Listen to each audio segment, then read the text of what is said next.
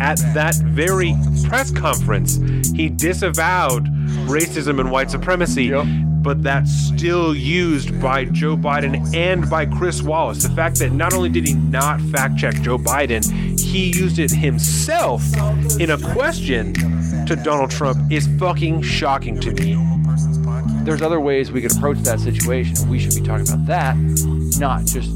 We should not be talking about defunding. Yeah. It just seems like a fundamentally disingenuous place to start. Welcome to the salt of the streets, coming at you every week with this food for thought. Hope you ready to eat. With everything going on in this nation, we need some information, and that's why salt need to be stationed in your rotation. With real talking, real topics, real people, real problems. Think we need some help to solve them, and leave it up to Colin and the Donovan, cause that's what, what's that? Up, Oh, let's get ready.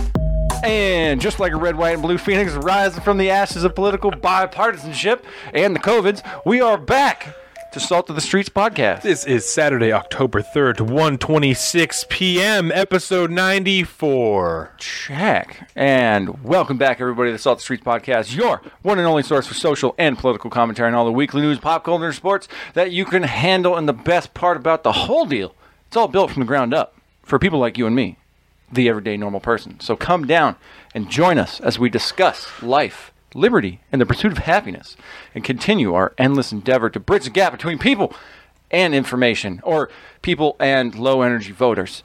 So, as always, low energy, no, low information, information. voters. So, as always, we are your hosts. I am Colin, I am Donovan. and coming up on this week's show, um, we got we, we were all subject to the debates. Um, un- unfortunately, we were all subject to it, so we have to live with that. And I think we're basically going to use that as the catalyst to determine the. I guess you call them topics for the day. We're just going Right. to spin off of that, but we're going to start there. We, you know, um, we talked about it in the pre-show. President Trump, the president of the United States, has been diagnosed with the COVIDs and has been. Um, some of the headlines say airlifted, but he has been. he walked freely of his own volition, gave a thumbs up to the camera as he's Onto heading out to One. Marine One, and they Yeah. they moved him to Walter Reed. Yeah, the first headline I saw was Airlifted airlifted. to Walter Reed. Yeah, so and you'll never guess what news outlet that came from. CNN Oh. and uh, which they've uh, already updated the so the headline. terrible. They are so terrible. The what does CNN stand for? It was the something news network, CNN. Um. Uh, who knows? I'll look it up sometime throughout the show. Yeah. Anyways, we're going to talk about uh, you know the covids. We might get into some uh, Ruth Bader Ginsburg if, if there's time yeah. there because The- just from the yeah the Well, they- Supreme they Court talk and all that good Supreme Court, stuff. exactly, yeah, And we kind of mentioned it when we were talking with John Sadek briefly. but it was real brief because it was kind of just on the way to abortion. Like- indeed it was kind of on. Oh, no. if you want to put it that way, yeah, Oh, for no. sure. This is going to be a really Oh, good no. podcast. I'm already okay, really well, excited about it. yeah. But yeah, and we've had some. There's going to be lots because if you saw the debates, there is no shortage of anything to discuss. And almost more interestingly is the the punditary, the punditariat, all the political pundits. Yeah. Um, the day Punditry. after the punditry, thank you. Um, the day after, and then the day after that, there was there was some initial kind of like, what the fuck did we all just witness? Yeah. And then there was like a lot of resignation. The commentary podcast over this last week was has weird. been my favorite thing because, like, I John Podhoretz at one time, um, what's her name, uh, Christine, Yeah. had said something about Christine the 25th. Rosen. Yeah, Christine Rosen, who she had brought up the 25th Amendment or something like that, and John just had a breakdown. And it was the most hilarious thing to like witness audio, you know, I don't know what you What call was it, audiology. Um, we can get into it when we start talking about COVID and some more and stuff like that. But yeah, he was just like the fact that, like, if you're going to talk about the 25th Amendment, like, this is actually the time that this really could come into play, and not these other times when it was being raised by you know like General Kelly and it got leaked out and all this shit. Um, if we get a chance, because they didn't really bring it up during the debates, which was interesting, the taxes, Trump's taxes, and the New York Times drop. They did for a from little last bit, Sunday yeah. and it was real. I mean, everything in that thing was real brief. There was almost no substance to almost any of it. It, well, it's.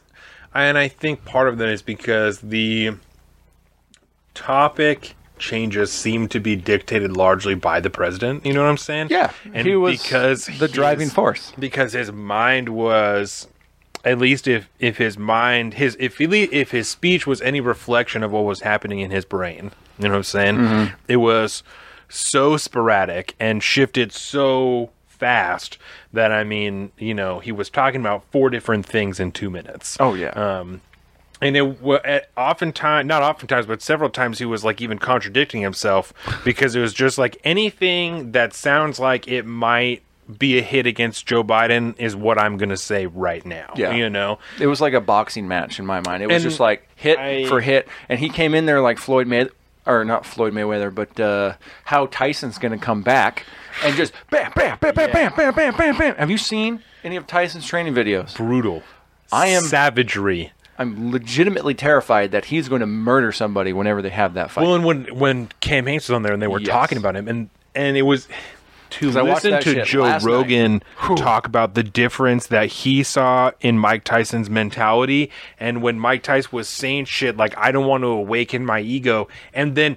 Like he said that to Joe Rogan, and then in a fucking Instagram post where he's not even Yep. talking to Joe Rogan, he's saying that shit. That's like he was really saying like these are planes that I don't want to cross in my life, and Yep. he's like, I'm fucking here. It's too It's late. like the Like, dogs of war have re- refired my ego or some shit. And I was like, oh, this is not good. I'm- Joe Rogan and it's like he's like I'm genuinely concerned about he's Joe Rogan said that he had the table widened in his studio Six because he was so uncomfortable when he was interviewing Mike Tyson. Yeah. That he when he was moving to Texas he thought he was like, "Oh, maybe I'll make a smaller table so it's like a more intimate conversation." And then he talked to Mike Tyson the second time around while he's like in his fight camp terrified him to the point that he right I'm like yeah terrified him to the point that he then chose to make his table wider so he had more space in between him and his guests which is hilarious Well, and did you listen to both interviews over the? I have not time listened to either of the Mike oh, Tysons. Oh, man.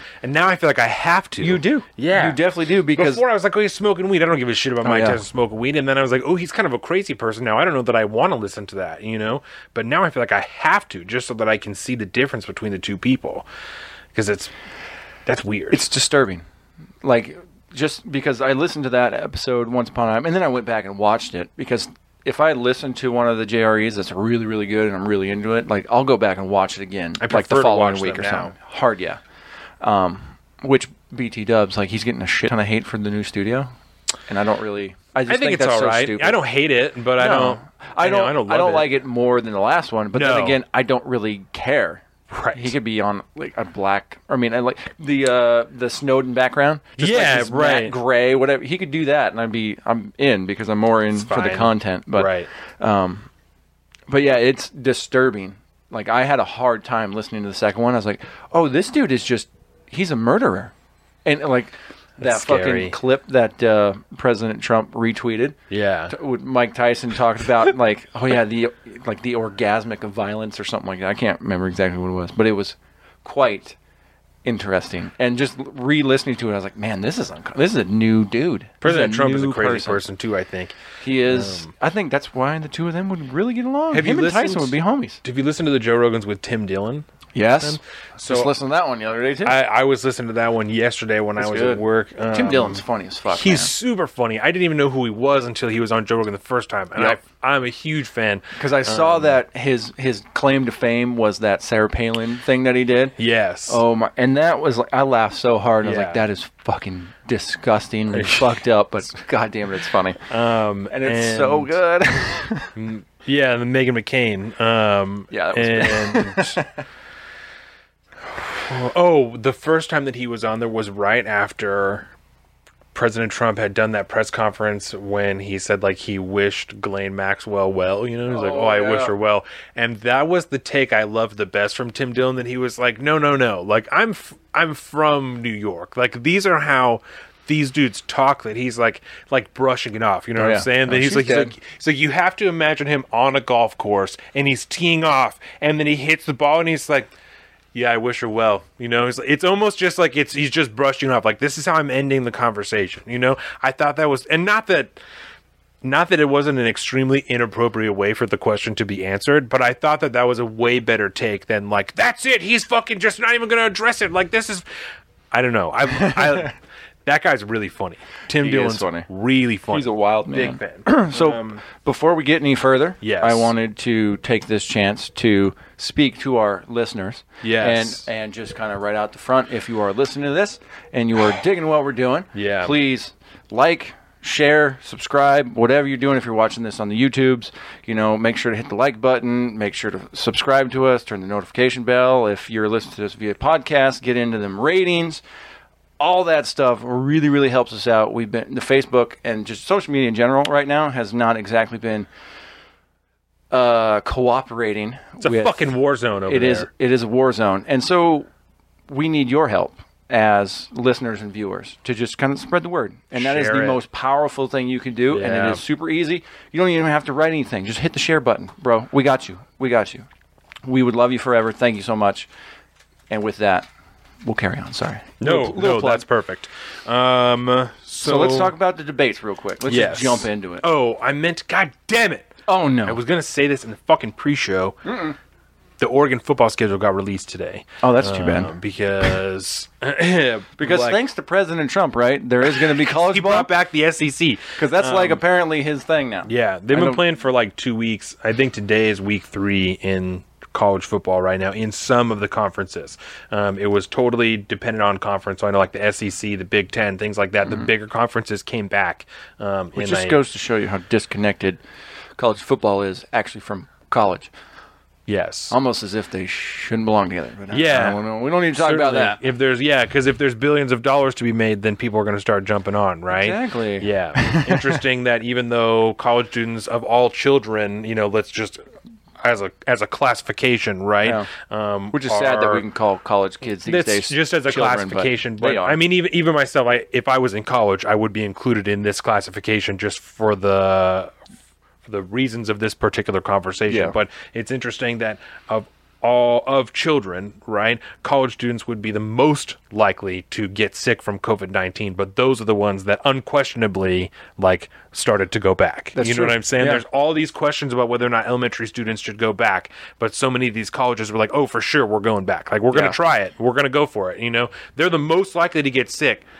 But But aren't a lot got of to like keep the, the, fucking uh, checks rolling in, bro. But hear what just what happened to UW? No, Huge outbreak. what I'm saying. oh, UW super spreader moment. Not surprised. I love there all was these- a, a bunch of colleges that that happened at that they went back and there was fucking outbreaks. You know what Oh I'm yeah. saying? I wonder Those- why. Right. And if you're going back and Because you're college drinking kids shit, are fucking disgusting. super unhealthy. Yeah, super unhealthy. I know. Oh. Yeah. It- Well, there's a, and think correct me that's if I'm very wrong because I interesting. haven't looked too too much into it, but I Yes. remember seeing a lot of stories where a lot of these Ivy League schools are only going back on. They're starting schools again, but it's still online learning. But the kids Right. come back and they stay in the dorms, and then tuition obviously is exactly the same. Exactly the same. For I don't need to get onto that. So you got to keep the soapbox, fucking checks rolling in. Isn't that interesting? Isn't right? it funny? The kids who the need it the most, and that's what we keep fucking arguing as good Democrats. That you know, the public schools they need the money, but we got to make sure the colleges keep the checks rolling. That's right. Keep them Super things weird, going. right? Because we have all those federal loans that are going through the college. We're going to make sure.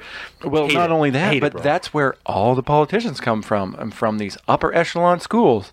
And there's maybe a, a dozen of them that almost every politician that has come into power in the just say that has been there to been there for 20 plus years. Yeah. They all come from the same exact colleges, from the same exact pedigrees, from the same exact backgrounds. And we all wonder why yeah. we're in the situation we're in. But regardless. I wonder so if college football's be- back in, in play. Yes. Oregon, yeah. So Oregon, because out. the Pac-12 was one of the last conferences to come back. Obviously, um, So are they playing today? Usually college ball's on no, Saturday. it starts right? in the beginning of November. Yes. Okay. Um, so colleges are playing today. The Pac-12 is not. It starts in the beginning of November. I think November seventh is their first game. Um, Okay. and they have a short season. It's like seven or eight weeks. Usually, it's a twelve-week season, and so this this year it's like seven, eight weeks. Um, and usually they start the week before the NFL starts. There's a week of college football, and then in week two of college is week one of the NFL. Um, is usually how that goes, and I I'm I'm pretty certain. Now that I said it, I feel like I have that backwards, but I'm like a thousand, I'm like 99 percent sure that that's how 99% Yeah, one of them starts a week before the other one. We'll go with it. And it, it's it makes it- sense to me. It's college because I was watching the Ducks game last year when the TV broke, and I was in the middle of the Ducks game. I remember that. The following day was going to be when, yes, um, God, yes, I remember that, dude. That was life shattering. You right before the game was like, oh no. Well, No, the TV. Now my fucking son, he stands in front of the TV and he fucking taps on it, bro. And I'm like, you, I'm gonna. I got an extra wall mount. I know. You Oh, want a you wall have mount? one? Yeah, I'll give it to you have one. today. Yeah, it's only been an issue for like a couple weeks, Mm-hmm. and it's like only like once every couple of days that he- I'm like, I, you're gonna break it, and I'm gonna fucking scream, and I'm gonna throw you against a wall. Good time to I- get that thing up off the ground, bro. I I got you. love 'em. I have had had 'em, this extra wall mount. It's a nice articulating thing. Blah blah blah. It holds like up to you know like Yeah. a movie theater screen. Yeah, you I'm guys should go home with sure- that tonight. I'm sure every listener with a toddler is like, why have you not?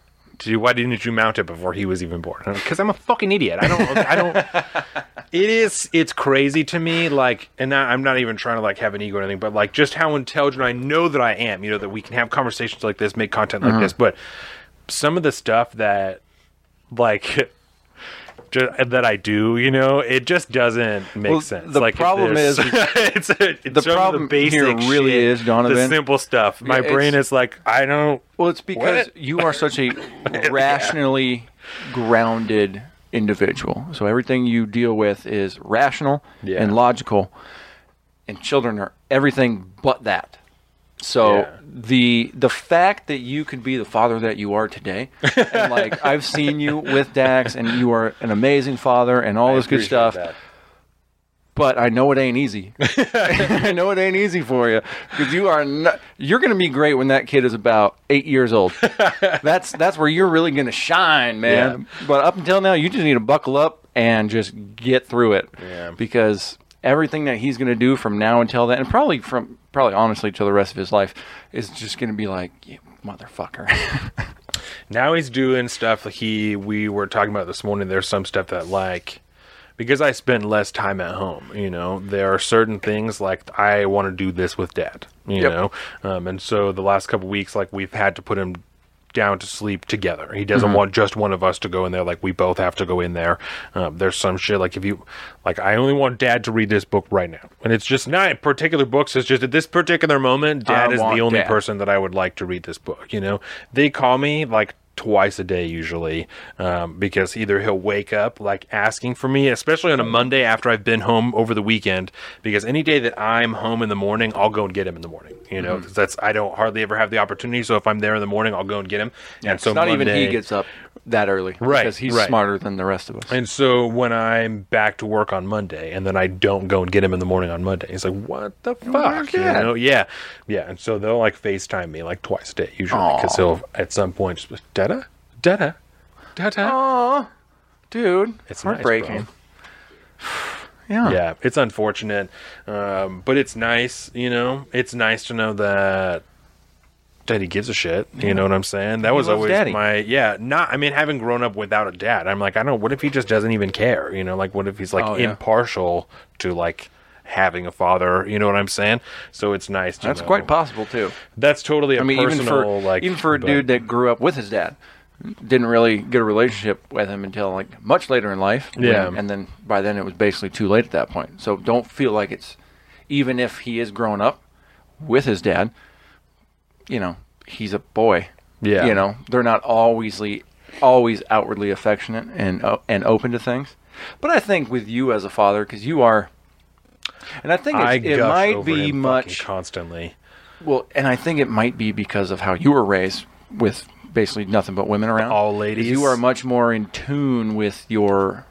I don't want to say in tune with your emotions. You're much more aware of your emotions Yeah. than most guys that I've ever met. Yeah. and so that'll probably and that'll probably carry out to him, which is, I feel, be a much healthier way to live, especially having his dad around. Yeah. So, you got a Yeah. good thing going on, both you guys. I mean, you know, you know, I nice- gush nice to the people. boy pretty pretty consistently, especially if he's like eating, you know, because that's when he's like chill, when he's not moving, you know, when he's eating, he's Yeah, he's in his happy place. He's the zone. yeah, by by fucking by nutrition, and yeah, so I'm just like, God damn it, I love you. I tell him all the time, like I fucking love you so much, Aw. and he goes, mm-hmm mm-hmm I know, I know, and that's why Yeah. I'm going to do this because I know I can.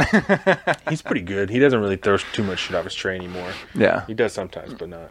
It's not too bad. Not as bad like when he first got in there. You know, he. wait for the terrible twos to come around. Bro, we're in it. We're so deep in it. Well, he's so advanced. and- Yeah, that dude, he's like the smartest kid I've ever seen of his age. watching you all of the time. He started when he blows his nose, right? Because he'll he'll snatch a tissue, and we're now we're just sitting here talking about a fucking. Kid. He'll grab a tissue. We're gonna start out and light. He'll he'll you know like like pretend to blow his nose, and then Mm-hmm. like when I do, I'll like fold the tissue up and then like. And he'll like do that, and he'll like wad it up, and then like twist it like on his face. You know what I'm saying? So like it's the smallest stuff that he's watching you do that he will then mirror when he goes to do it. You know, so he's blowing his nose the same way that he's watched me blow my nose, fucking the whole time that he's been. It's just weird. it's is the funny. the little Because that's littlest how they do it, though, right? Yeah, it totally makes sense, but it seems super cool when you're watching it happen. weird. That's it's awesome. super weird. Imagine if you have a semi decent reflection of your self reflection of yourself, though. If you're comfortable seeing yourself in something that's not you, how is that? Mm. It's really fucking intimidating. I love the fact that whenever we look over at Jordan for an answer, she just she's like, "All right, yeah, I will go ahead and say something now because I'm on the other side of the room, assholes, and I don't have a microphone." I greatly appreciate that. I'm gonna get yeah, we're gonna get You you can an mount extra- one yeah. into the wall over exactly. there. And we'll, you know, we'll have our own version of the it culture corner. Yes, my Yeah, boom. Exactly. Okay. Yeah. So, So, now that um, we've per- mentally gotten happy, Yeah. we're gonna go ahead and ruin our lives again by Yeah. talking about the debate. Yeah, and then we'll end with sports. We'll try and Yeah. bring it back up. So before we get into the nitty gritty, can I just ask you, Yes. as as it began to unfold, what was your like emotional response? What was your reaction within like say watching the first 10 minutes Um once it actually started, I should say. as with many things with the president, I was I cannot say that I was shocked, you know what I'm saying? Because I feel like if I had to answer honestly, I expected his behavior to be pretty par with how it was in reality. Um, but I always hope you know that he's gonna like take the opportunity to try and like get it together a little bit, you know? Like do you feel like he's like that in all the time in his I- regular it's got to be genuine. At this point, four years of opportunity after opportunity after opportunity to rise above that type of behavior um, is never doing it. So it, it has to be genuine. Like it, I don't. At first, I thought it was a character. Um, but I think it's genuine. I think that he just like so so much a businessman, so egotistical, so self-centered that it's just just doesn't care. You know, he's been so rich for so long that it's like I don't. Who gives a fuck? You know? totally disconnected. Yeah. And you- um, so, would you say that? Obviously, no one will really ever know, but in your mind, would you have picked that out more as a deliberate strategy, or kind of from what you're saying, it sounds like more you think that's just kind of who he is. Period. I think that his performance is partially a side effect if he was telling the truth because he was saying that like he wasn't preparing, he wasn't doing you know like fake debates, he wasn't doing prep debates or anything like that. So I think it's partially that's a side effect of that. Like if he really wasn't doing any mm-hmm. any debates prior with He's anybody, just going to go in like a bulldozer. then that's that's part of it. Part of it is you're contradicting yourself because you didn't even have a consistent line of logic that you're going to follow while you're out there. You just fucking went for it. And so anything you saw to take a shot on, you took the shot. And that's part of why he interrupted so much. Cuz when he when he debated Hillary, he interrupted, but nowhere near Yeah. like this. like I didn't know? expect that. No, it was. I mean, in this, I was genuinely surprised at the point that Chris Wallace said, like, close towards the end, he was like, Your campaign agreed to two minutes of uninterrupted speech for every topic, just for this. Like, all of the other 13 minutes or 12 minutes of. 11 minutes, sorry, of this oh, segment, you can say whatever the fuck you want because that's the open discussion. So I can, I can ask you not to, but if you're going to interrupt, it is what it is. But you agreed to two minutes.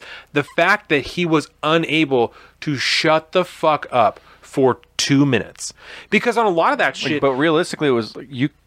he couldn't stay silent for more than maybe 10 to 15 seconds. It was bad. Like And if on- you were actually to put a stopwatch to it, Oh, think yeah. 10 to 15 seconds is very reasonable to the longest pause that he had.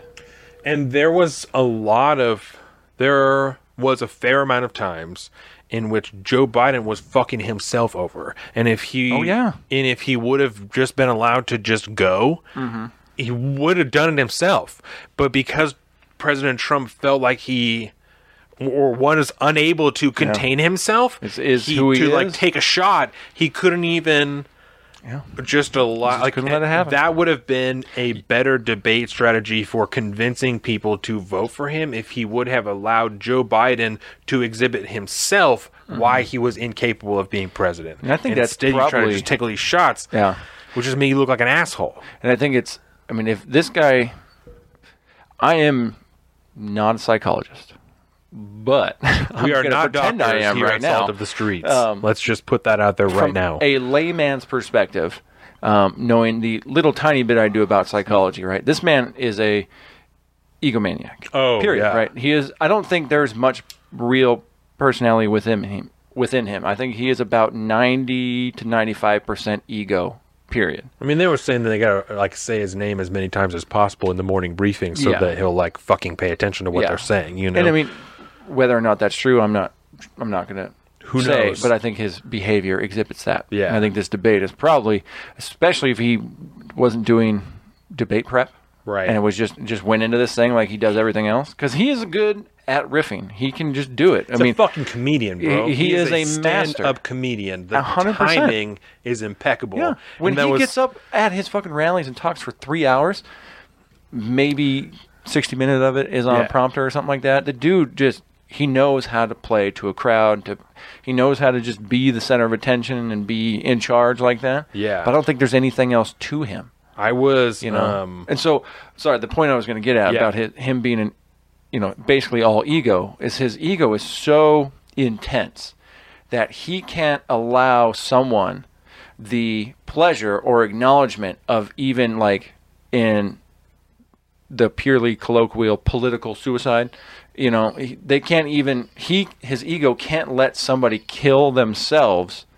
he has to kill them right. he can't let them just step back and take care of it himself and bury themselves by whatever it is they're going to say. Yeah. He feels like his ego needs to be there so he could take the kill.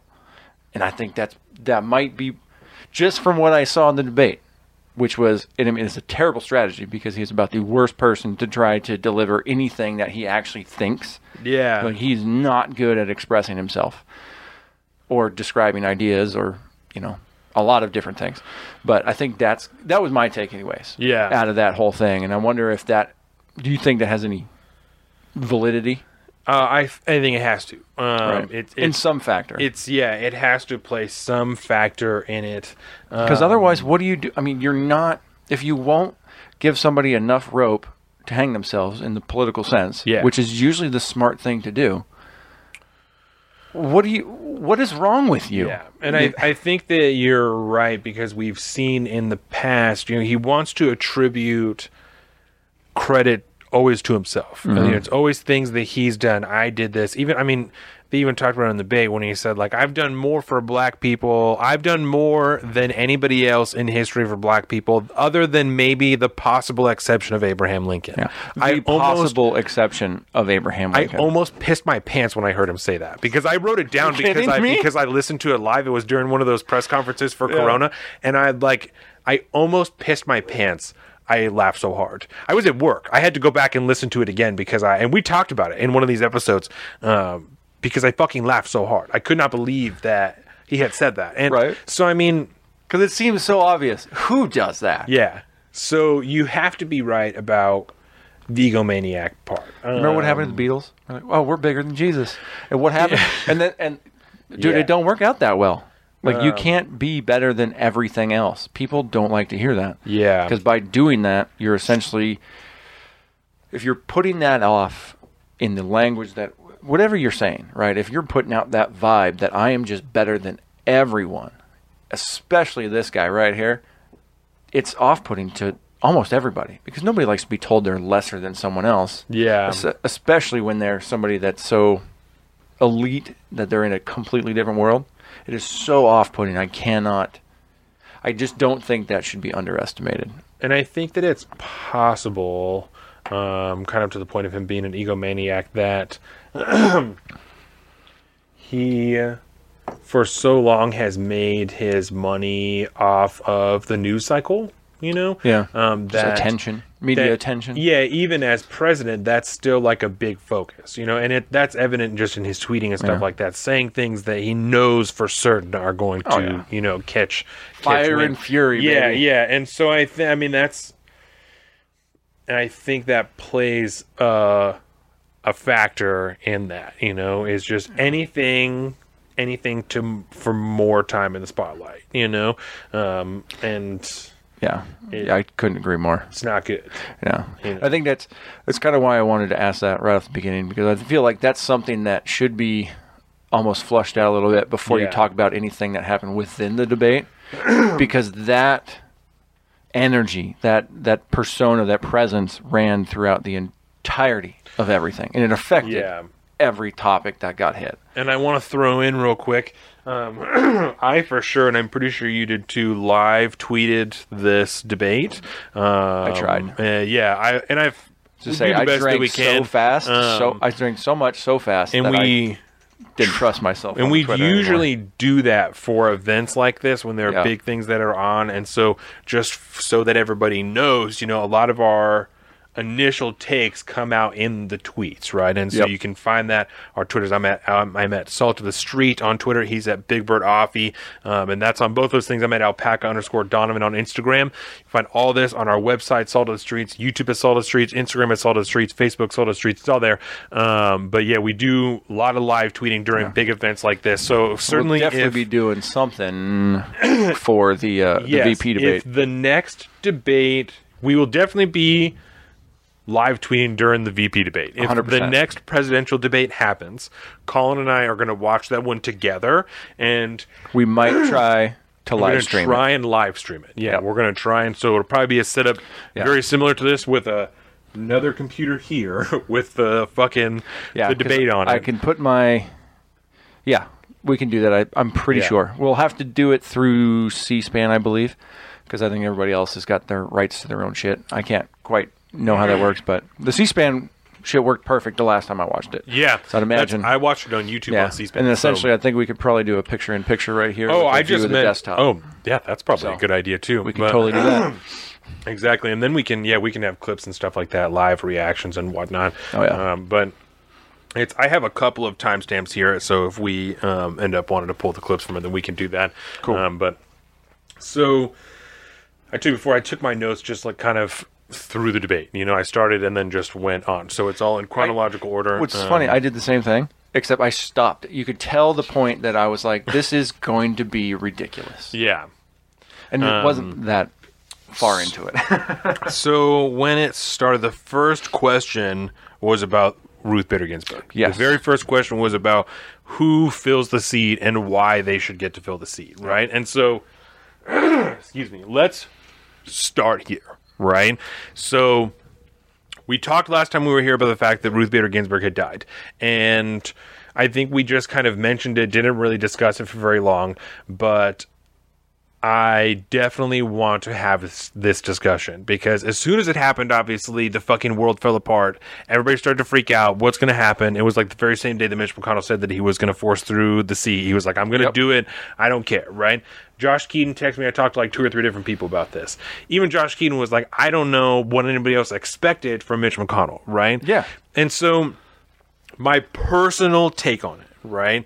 Because I'm a believer in precedent. I think that it's wild, and so is Mitch McConnell, at least for like from what that he says. I think that it's crazy that Mitch McConnell's a fan of legal precedent. exactly. So I think that it's crazy that he set the precedent four years ago that by saying like, oh well, if it happens in an election year, then you know we should wait till the election happens. there is more to that. It doesn't make it less bullshit. no, but there is no. more to that. But that that Yeah. was the gist of his argument, right? I remember having that discussion of like, and so I think that that's interesting. But again, the same thing as President Trump and the debate. You know, if I were to really be pressed on it, I'm like, well, of course he's gonna fucking fill the seat. Like it's Yeah. of course he is. I wouldn't expect anything else. It's Turtle because- Man, dude. That's Right. what he does. So I don't know what anybody else expected, right? And because there isn't a written rule for how this should go, mm-hmm. he's gonna do whatever the fuck he wants. Yep. And so and you can call him a hypocrite as much as you want. certainly, and and he is. I would just but- tell you this right now: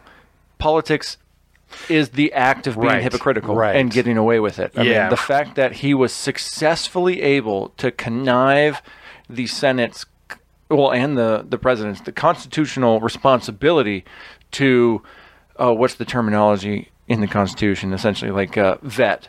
You Yeah. know, the president's nominee and stuff like that.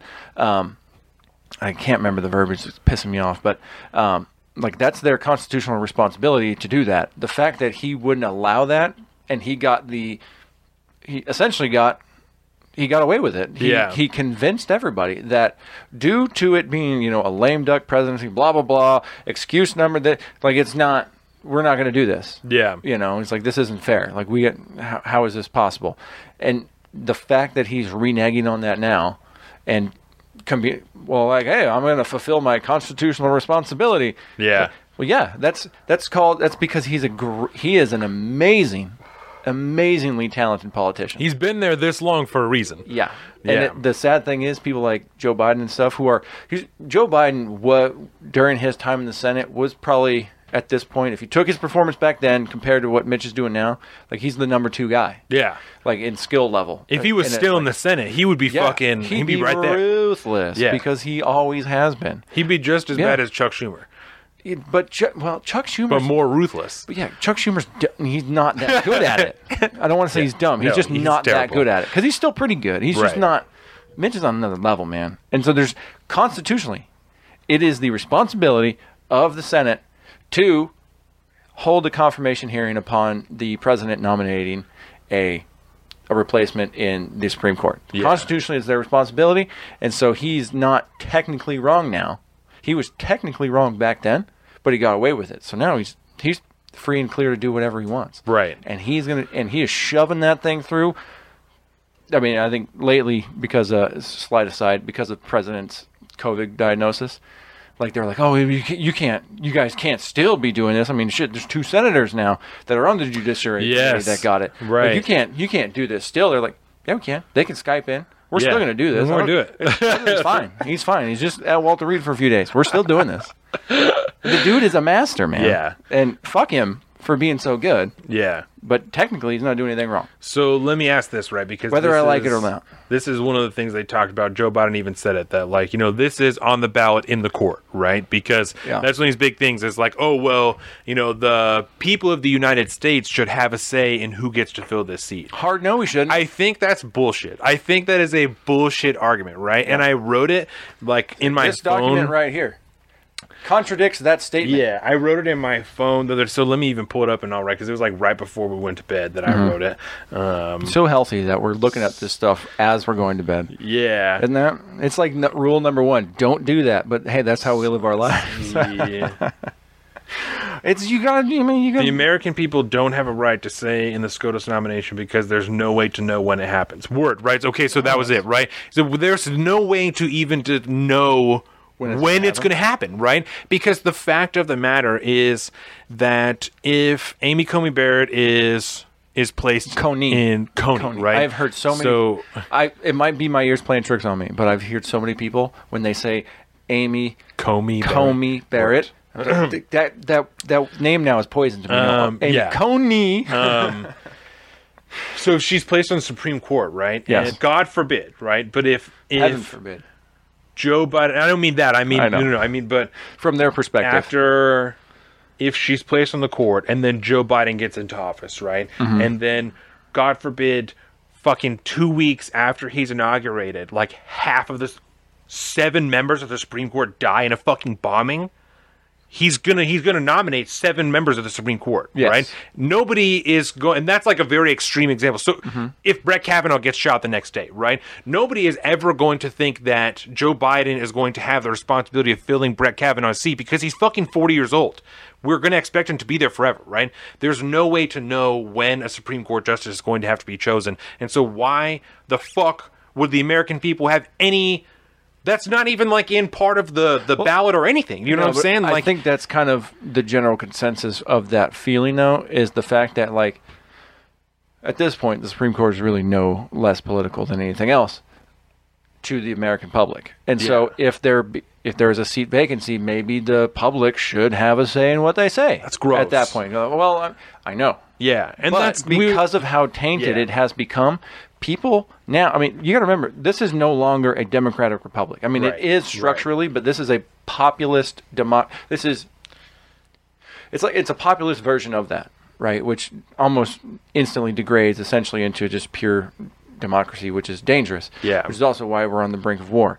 But the way like that that feeling that it has become so political that we should have a say in it there is some validity in people feeling that whether or not it's right constitutionally because wrong. it is not they are wrong to yes. to to think that you can feel that I way as much as you feeling, want yeah, but you're still wrong. Yes. So it's like Yeah. people that do feel that there is like I understand that.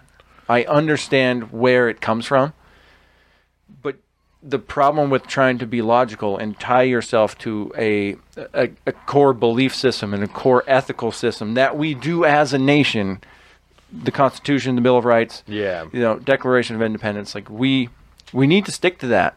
Otherwise, we're not really any we're not exceptional anymore. Like we do have those Right. rules because we understand the danger of democracy. We understand the danger, which is why the the republic aspect comes into play because it's a check on a the classical 51% ruling to 49%. Like that is a recipe for disaster no matter which way you split it because roughly half the country hates each other at that point. Yeah. And it's it's time to say we don't want to live together anymore. It's time for divorce. And that doesn't end well. And so we you can feel that way, but you have to understand that in a logical and rational sense, we need to stick to the rules that were laid out. Otherwise, people get angry. And, then then we start conflicts. Otherwise, Right. this system has worked real fucking well for a long time. The founding fathers thought we'd have a hell of a lot more revolutions than we've ever had. It's worked out for a while. Let's all we got to do is just put faith in that system and we'll be fine. No matter how dirty it appears to be playing, we are the system at that point. No matter how corrupt the politicians are, we have this safe this backstop called the Constitution. We can fall back on that until it takes time to clean house and you know we can do what we need to do electorally to get the right thing going again. That's possible. It just it takes a lot of patience and it's really mm-hmm. hard. Right. And so again, just don't I hate I don't want to like disenfranchise people that feel like it's wrong that this is happening and essentially being kind of like they feel like well they're they're lying they lied back then and now they're forcing through somebody like but technically this is the way it's supposed to be and you need to understand that it will come back around and it will be okay And I guess I just don't. I probably should, but I don't have as much patience for. Patience maybe isn't the right word, but understanding maybe yeah, maybe forgiveness, something. I'm not sure. problem is the number of Leniency people that feel that way for in my life seem to be growing and i become a, a a a really small minority that think that way and it's hard to because a lot of them do have rational reasonings behind this but i still understand that like but you can't you can't you can think that way as much as you want but you can't Right. try to actually put that into action Right. And so what I'm saying is I don't I don't have as much leniency for people who don't understand Yeah. the system. Like that's And I get it. That's fine that you it, ju- feel it that can be hard to immerse yourself in that world if everybody's seeming to just go insane and lose their mind and you're the only one that's left. And now i'm like and I'm okay what just i don't want to talk about it guys. Whatever. If you Right, got- I- we've had we've all had conversations but if this is the way everyone's if everyone's jumping overboard i'm not going but like i'm not gonna i'm done telling you guys it's a bad idea now. And I'm not asking anybody to immerse themselves in no no no no. No i'm just saying that's the way i felt. Colin. So maybe i Colin. get more people some more. It's, it's a problem sorry Let me finish. Jesus Christ. I I don't have as much leniency for people who don't understand the system. That's fine that they feel that way, mm-hmm. but that's not my fucking problem. And we had a similar conversation last night with Jordan about the electoral college and the popular vote. That's fine that you not you, but like colloquially that people don't. She brought up. It. She brought up Donald Trump not having won the popular vote, but he won the electoral college, right? And so there are people Yes. who feel like it's like not legitimate. I said, and that's fine, but they're wrong, Yeah. and I don't care that they feel that way because they're fucking wrong. Like that's that's fine that you feel that way, but you're wrong. Still you wrong. know, at, at the end of the day, and I don't, I don't have leniency for that because I don't care that you didn't pay attention to how the electoral college works when we were in school. So There's some stuff that I had to learn afterwards that we've talked about as far as like super delegates and shit like that that really fuck the system around. Oh, yeah. That they don't teach you about in school, you know? Because that's not the core of the system. That's not how it should be. That's an aftermarket thing that we stacked on. That's a really good Like, point. Like, do you know what I'm saying? Yeah. And so, but but as far addressing as the the core foundation of it, not addressing Right. where it's really. But at. it, as far as the actual basic workings of the electoral college, if you don't understand that, that's not my fucking problem, and I'm not gonna take the time to explain that to you because Mm-hmm. you should get it. And if you are like, that's not that's not how this works, and it's you only fucking forty six percent and blah blah blah. That's not how it works here. That's not Mm-hmm. how this system works. And so I don't even like entertain conversations about like, well, and not not at all, because I'm certainly willing to have conversations with people about like different perspective systems, you know. But like, well, this just isn't right. Like, I, I'm not going to even have this Like, no, conversation actually, because that's it is. This is how this works, you facts, know. facts don't care about your feelings. Right, man. and it's yeah, that's the same thing with Mitch McConnell. That's like I is. don't know what else you would expect. I also don't agree with it. I think it's Yeah. shady as fuck. Like, I don't like it any more than you do, man. yeah, But it's and I supposed to happen. And I compared it to gerrymandering too, like like partisan gerrymandering. That when that like it. decision came down from the Supreme Court, that we were like, you're saying that you're not going to do anything because it's supposed to be this way, and they're like, yes, Yeah. one hundred percent. Okay. It's dark as fuck, but it's po- it's political at its core. Yep. So it's supposed to be this way. You are supposed to try and elect delegates and representatives and weird little county workers that believe in what you believe in so they can try and draw up the fucking districts how they want. That's weird. That's weird. And it doesn't feel right, but that's how it was designed. And I don't, there's some shit that. And I mean, if you read it out of like, the, you read the actual language, like you can't help but get any other takeaway. Yeah. you have to be like, well, It is what it is. Really? Yeah. This Is is, just like how that? it is. You sure? You need to be better. That's why political science exists. That's why these ah. career paths exist because you need to be better. That's. I watched a movie last week called The Ides of March. Have you ever seen this movie? No. It has George Clooney in it. It has mm. fucking Ryan Gosling in it, right? Of course. And George Clooney is a governor who's running for president, and What's this? What is this movie? the Ides- it's a fucking Colin. It is a it immediately became one of my favorite movies. It is a fucking I- great Ides. I D E S. The Ides of March. Yeah. Oh. So 2011. immediately became one of my favorite movies, right? I've never seen this. Yeah, so George Clooney's running for president, and Ryan Gosling is like the co chair of his campaign. And so it's about the inner workings and the darkness and the shady things that they have to do just in just a few weeks, you know? Fucking amazing. It Seems pretty on point from the little that we know. Yeah, why did I bring this up? Because the darkness, how things work. Not liking how it happens, but that's it's the right way to happen. Electoral college, gerrymandering. I really threw you off. Yeah, no, that's okay. Um, but that whole movie is is is about that. You know, it, Mm-hmm. The fact that it's super shady, but that's how it works. Yes, yeah, that it's it's all just the background nastiness of of that. You how, know, how we're watching the sausage being made.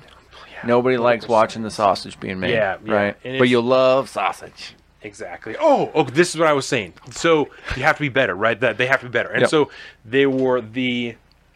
At a certain point, Ryan Gosling meets with a competitor's campaign manager because he's trying to convince Ryan Gosling to come and work for him, right? And so they're all Oh, talking word. kind of generally about the Democrats because it's during the primary for them to win, you know, oh, the, Oh, okay. Yeah, the yeah, yeah. spot on the ticket, right? And so they're Oh, talking yeah, about the primaries are vicious. and That's all like within the party. so Paul Giamatti is the opposite chair that's trying to convince Ryan Gosling to come and work for him. So Paul Giamatti is talking about the Democrats need to play harder because that's why the Republicans always win because they don't always play by the rules. They're not always trying to be good. They're fucking nasty, right? And that's I have heard no shortage of people say that over the last 10 years, you know, that it's I even again, Josh Keaton asked me, he's like, why do you think that like the Democrats have these issues? You know, it's like because they uphold this appearance or have tried to for so long. I'm like, oh, well, we're we're better than that. You know what I'm saying? We're putting Oh, yeah. ourselves above this. Like it's all this shit. And like in certain times, like the presidential debates, you have to do that. Joe Biden would have won if he would have not talked shit to Donald Trump during this whole thing and would have kept it together and just gone on about himself.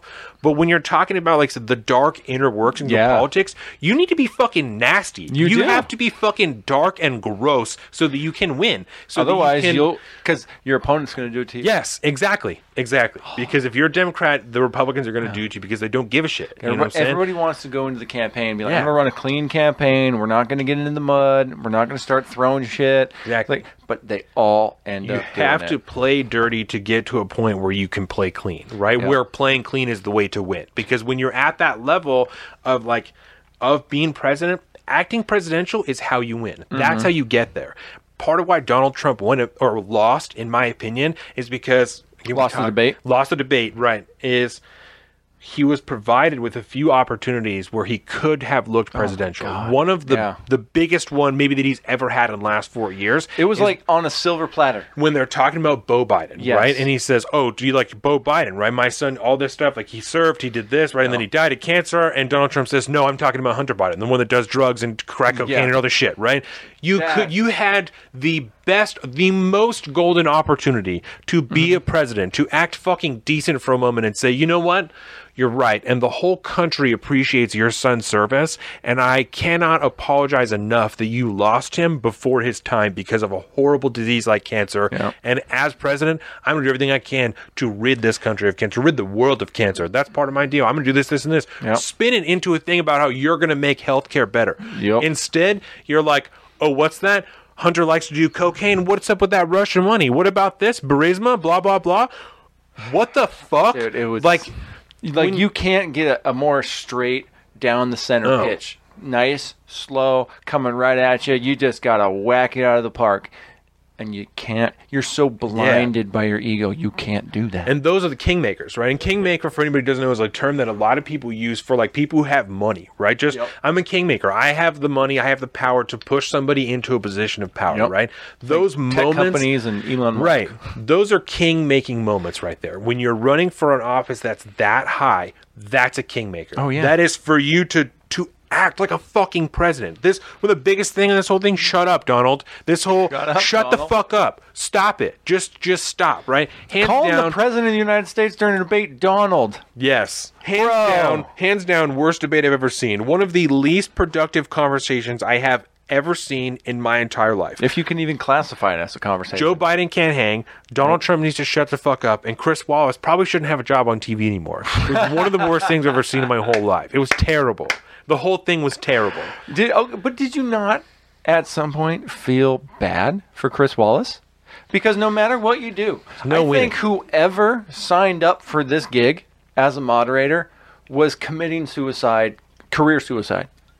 Because there is no possible way that you can control those two batshit crazy individuals. Biden, you know, can stay in his lane when he needs to because he's shown it before during other debates. Trump can't. He has proven himself time and time again to be uncontrollable. He's fucking asking for drug tests a few days before the debates. He's like, "Well, I don't know. I'm pretty sure that Joe Yeah. Biden's going to be on some type of performance-enhancing drugs, so How we much- should probably do a drug test before How much maybe sleep do you check him for Chris microphones." Wallace got that night? None. Like, oh fuck, I screwed this thing up. I, this is I terrible. think he probably slept a lot after he pounded fucking two fifths of whiskey when he got back to his house.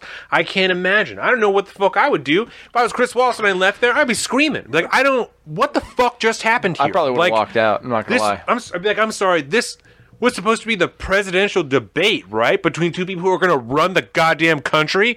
This is how this conversation went for 90 uninterrupted minutes on fucking C-SPAN. Which is something Dude. I really appreciated, though. I will Uninter- say that. 90 uninterrupted minutes. That was fan. nice. That was Big old fan of that.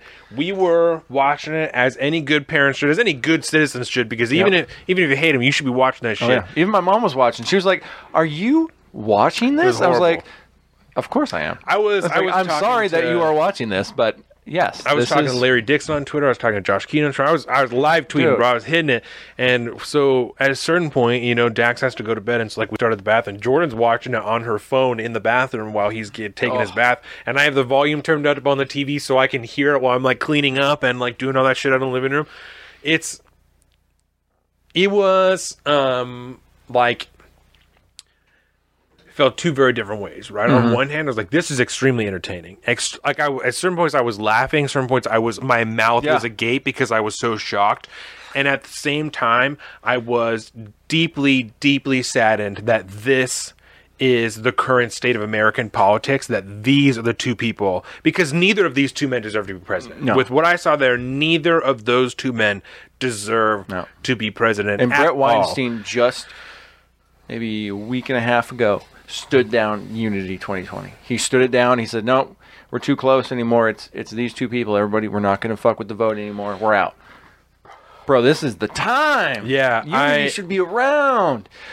Dan Crenshaw and Tulsi Gabbard If running for president. there were and VP. more- Can you imagine that ticket?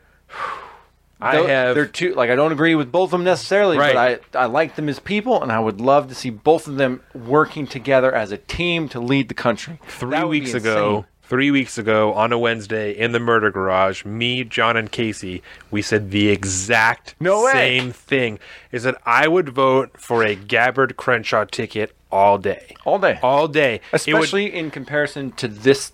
It would for me it would have to be Gabbard Crenshaw, but I would Yeah. vote for it. I would do Me it. too. I would vote for that. There's a not enough shit that I agree with Dan Crenshaw on for me for him to be my guy. Yeah. But I agree He's as close on that side as that I the can find. core principles of being tied Yeah. to the Constitution. I appreciate, and I know that pressed, he would make the right decision. Yep. For me, there's so on Dan Crenshaw, there's like so much publicity and shit like that around him that it like really Mm-hmm. he's like a, t- a total shill for the Republican Party at the end of the day. You know what I'm saying? Because Which he's still so new. Yeah. But which I don't necessarily hold against him too much because I understand that Right. at this point you still need to play the game. but I play. still can't get down for you if that's how you're going to be. right? I can't. It's fucked. Yeah. Like it's it's there's Unfortunately. there's no it's a double edged sword. I need you to be this way, but I know also that you'll never really get institutional power Right. that way. Because he'll be more productive within the party that way and within Yes. the system. Hard yes. Whereas Tulsi Gabbard, I've like you're on the primary, I'm throwing my hat in for you because Yep.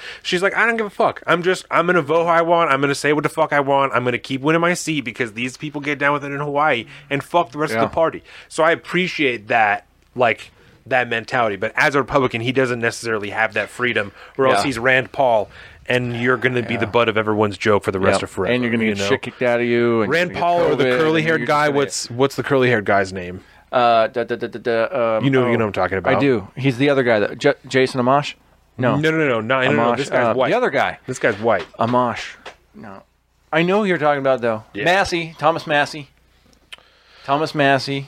He was I he don't was think pretty that strong. No? Shit. No. that's No, okay. It but doesn't he's real really close matter. to that Yeah. Rand, Ron Um, Paul lane. Yes. And oh Rand had a stroke. You saw that? Yeah, it's no fuck. good. But he's doing good from the looks of it. Um. So let's keep going with this. Yep, right? So, yeah, so yeah. So the first thing they talked about was obviously was. Can I see, so leave you for a so. What's that? Can I leave you for a second? Can you monologue on Yes, something? yeah. I'm about to burst for some yeah, reason. no, that's fine. Um, so let's see here. What's the next thing that I have here? Um, another thing that I have a huge problem with that we kind of talked about a little bit last week when John Sadek was here um, is. And Colin even lent to it a little bit. Um, is talking about the politicization of the Supreme Court. Um, so many of our issues, I believe, especially regarding laws, come down from this. And there was a huge moment where Joe Biden was talking about Roe v. Wade um, being on the ballot in the courts. And this is on the ballot in the courts. And all this stuff is on the ballot in the courts. Um, and that's because he is presuming with open evidence of the way that Judge Amy Coney Barrett is going to rule on certain cases if they're put in front of her in the Supreme Court.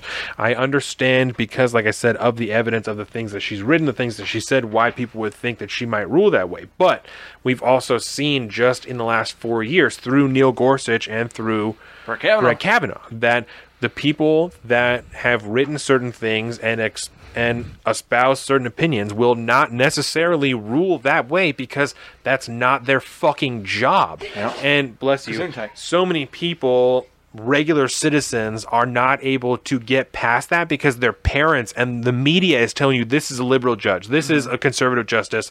Oh, they hate Roe v. Wade, they hate all this shit. They're embedding it in you that you can't even conceive of somebody ruling against their personal opinion because why would they fucking do that? Because it's not their job, you know?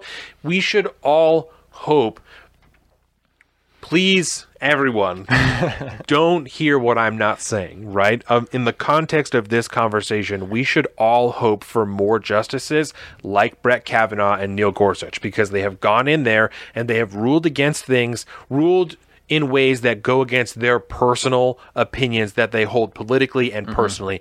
That's what a good judge does. That's what a good supreme court justice does. Yeah. is it's not about their opinion. It's about the way that the constitution is laid out. And i was saying that you had talked about that just on like the previous topic that that so many of our problems are coming from that that people are just Yeah. not even taught that anymore you know? So i had a huge problem with joe biden talking about things being on the ballot in the courts. You know what i'm saying? Because that's not the way we should even be explaining things to people No. you know is for sure if he it. puts if donald trump puts somebody in they're going to rule against roe v. Wade. You're not going to be able to get abortions. Your uterus is locked up. You don't have any women's rights anymore. It's- hold on. Yeah. That's a fucking woman she's a woman that's a lady and you're talking about how she's against women's rights she's a fucking woman like I, i'm shocked that that's still that's it's like a Well, the nice thing is it's not gaining too much traction anymore. no i just Like a lot of these I things mean, are being thrown against her, and then it's like, not really. The Sorry, women's guys. You rights can't- thing- You can't just smear him like you did Kavanaugh. right Smear using her. i mean using women's rights as like like, Like a the pseudo- shield. a pseudonym for like abortion rights you know what i'm saying is mm-hmm. really odd because that's like just to say that there are no women who are pro-life you know what i'm mm-hmm. saying that don't believe that that should happen which is not fucking true you know and i think that's Yeah. that's fucking weird But like like when you take the point of the argument, when you take when you take a stand in the argument, where you say, okay, no, I support a woman's right to choose. That's the ultimate woman's right. Right. And so they they devolve it to that 150,000 foot view of Yeah. it, and then they could just say, well, she's not for women's rights. I mean, it's weird bro, that's a weird how yeah you are trying to. I know what you're saying. That's a hard sell. I don't know how you're trying to justify That's that. a hard sell. It is. like calling black people racist, you know, and like the new, You know. and this is like slightly off, but like just in the last couple weeks because of Amy Coney Barrett, right? Of like, Uh-huh. oh well, so you know, people Oh, who yeah. adopt black children, like they can also be racist, courtesy you know? of and Ibram X. Kendi, and author I'm- of How to Be an Anti-Racist. I is one of the most racist public figures that I have experienced in my lifetime. I suppose that it Terrifying. is certainly possible for a white person to be racist and also adopt black children, but it does Yeah. seem counter that it would be counter to their core ideals to Yeah. to take care of somebody that they believe is inherently inferior to them. And that's not to say that they couldn't adopt them to mistreat them. You know what I'm saying? Yeah. I'm sure that there's at least one example somebody Or to could try to quote unquote, you know, better. Uh, right, but I don't. There doesn't seem to be any evidence that I think humans are better. Judge than that. Amy Coney Barrett Yeah. is On the whole. adopting children uh, from Haiti, I believe, to hold power over them to exhibit wipe. I don't. That's yeah, a or hard to convert sell. them You know, from their savage ways or whatever. that seems. Kendi said. really weird. Um, y- you gotta you gotta really despise humanity i think to believe that that is you know because you can't dis you can't believe that it doesn't exist because i'm sure, Sure, it does certainly it does. right? but you what- have to be really fucked up to think that like that's the norm When that's what Ibram Kendi was like, he's like, I'm not saying that this is what she's. He was tweeting when he's like, I'm not Yeah. saying this is what she's doing, but historically, people have you know adopted black children so that they can do this and this and this. Like, uh-huh. I what. That's- if you're okay, not saying that's what she's project, doing, then why you, are you thank you. bringing that up when you're talking Yeah. about her like having adopted two children from It's like, Haiti? i'm not saying but i'm just saying Right. I'm not saying that you're a racist, but a lot of racists I know do that type of shit. You know, like Yeah. that's just weird. And that's that's where we're at and it's like totally acceptable, you Yeah. Mm-hmm. know, to like call her a racist, even though she has fucking black. ch- I, that's so backwards, bro. I just don't understand. Yeah. Um, But again, I think the effectiveness, like on a political level, and you know, on a, like a a confirmation level, we'll say, I think the effectiveness of those are are, you know, not as sticky as as they would be hoping for. right. I just know? mean the willingness to attribute things to people before they've even Oh, met yeah. them. You know, they not even met them because I know we would, Mm-hmm. and most people will likely not ever meet any of the Supreme Court justices, but people that they literally know nothing about. oh yeah. But I mean, it's it's it's very. I don't want to say it's very similar because that was a really intense situation. But what they did with Kavanaugh, like all these things, like Right. you know the the the fact that somebody's willing to believe something like what Ibram X Kendi is spouting at this point, with without giving them the benefit of the doubt of being a, a modern day human being and just assuming that they are the worst person, you. I mean, somebody that did that and believes in that kind of thing, you could label as one of the worst human beings on the face of the planet at Yeah. this point. To assume that out of all the people, she's one of those, that just seems like like on a on a fundamental human level, Yeah. You got some real growing up to do because that is a Right.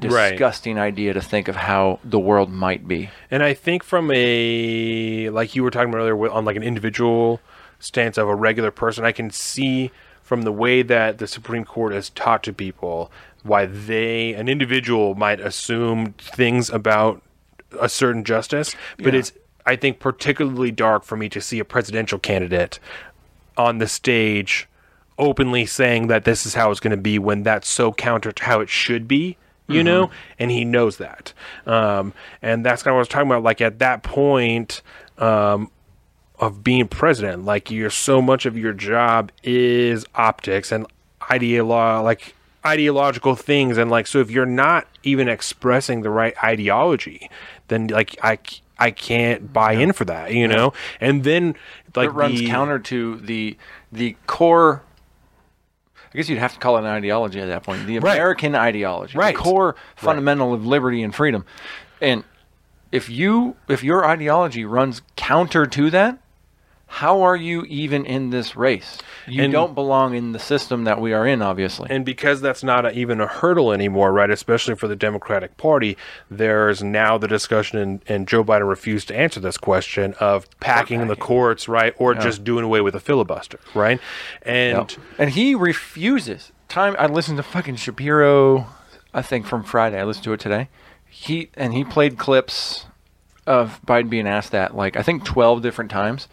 Refuses to answer that question. Don't which like it. is in in political speech. That tells us that like it's not out of the realm of possibility. It's probably a good probability that he's probably down for it, which means it's an unpopular decision, which also means he's not going to talk about it right now. right, Because if you look at the ideology that is backing him to become president, that runs it runs deep. I mean, everything from the PSA type folks to the Elizabeth MSNBC Warren, folks. yeah. You know, yeah. And within the party themselves. right. Like that's why he will not refuse to answer that question is because he can't say the answer. Because it is literally like fundamentally if he was to say, Yeah, we're gonna look at that next, he fundamentally should not be running for president. Right. Because that is not okay. Which I think is probably one of the better points that President Trump could have made. Is Oh yeah. because it was around incapable of making them. Well, it was around this time that Joe Biden also then said, like, I am the party right now. You know, I am the Democratic Party. Like, Really, this Joe? is this is the platform that like I decided. You know, like Mm-hmm. you and Bernie Sanders wrote that platform together. Together. Like you guys gangbanged that. That was a 50-50 deal. So Pyramid scheme. Exactly. So so I think it it, I don't really know. It's it's It's disgusting to I don't like that the president didn't take that opportunity because that's an immediate and obvious sign of hypocrisy, right? Of like, oh well, I am the party right now, but I can't tell you what I would do because it'll immediately split everybody beneath me because they don't actually agree with what I'm saying. I'm just kind of running on what I know that these people will support in general, which is like that's not That's what happens You in aren't Vox the party, Populi. right? And I I also think it's interesting because so many people, people we know, are saying I don't like Joe Biden, but I dislike him less than I dislike Donald Trump, so I'm going to vote for him. Mm-hmm. You don't. You are not the party. Your ideology, your thought process, your platform. If you were to draw it up yourself, is not what the Democratic Party wants right now. Mm-hmm. Yep. They just hate Donald Trump so much Orange man that bad. they're gonna do it, and that's. Bro, I'm telling you, even our close friends. You know what I'm saying? I Like, know. I know he's well. not perfect. I don't like him. I watched the debate. I like him even less, but I'm still going to vote for him. Like, What the fuck?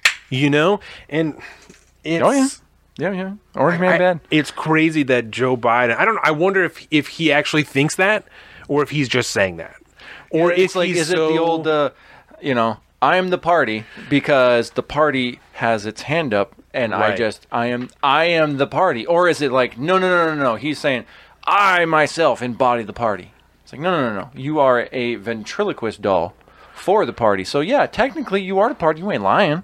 or but if, if he's as disconnected mentally as like Donald Trump thinks that he is, then I wonder if the people around him have just convinced him that because that he could go the either party. way. You know what I'm saying? I, and really I'm go right because I'm not trying to make any assertions. I don't know. I'm not going to say if he's got dementia because I was also I'm just going to say he's in his mid 70s. I was pleasantly surprised with his. He looked better than I expected him to. Joe He did. Biden. He held He it did. together better than I expected him to, and I think had Donald Trump not been so crazy, he would have looked even better. Oh, man. Uh, other than the times where he was openly contradicting himself with what he was saying, right? But his actual speech and like not slurring and Yeah. way better than I expected. Very little flubs. He did, But- he had his his standard flub of um, I had some good not getting the right numbers. I was tweeting you know? some quotes, you Yeah, know. he likes to add a couple zeros to all these numbers in the stats, and then he he'll eventually get down there. But yeah. but those are those are honest, right? We Right. understand he's not trying to lie about things like those. Versus everything else that we're talking about is actually something that is. You, it begs the question: Are you lying and being deceptive, or are you like what do you actually think? Right. Or are you just trying to remain neutral the whole Right. time, which is infuriating.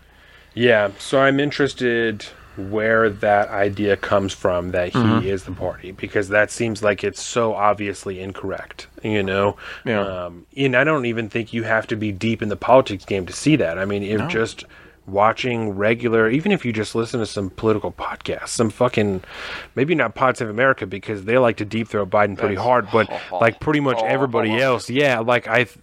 They tell you that they don't like Joe Biden, but that this is where we're at, you know, and we hate Donald it's Trump. bad enough that we have to get Orange Man Right. bad out. Doesn't matter what this guy says. And at the end of the day, he's just a tool for us anyways. So it doesn't matter. Orange Man has to go.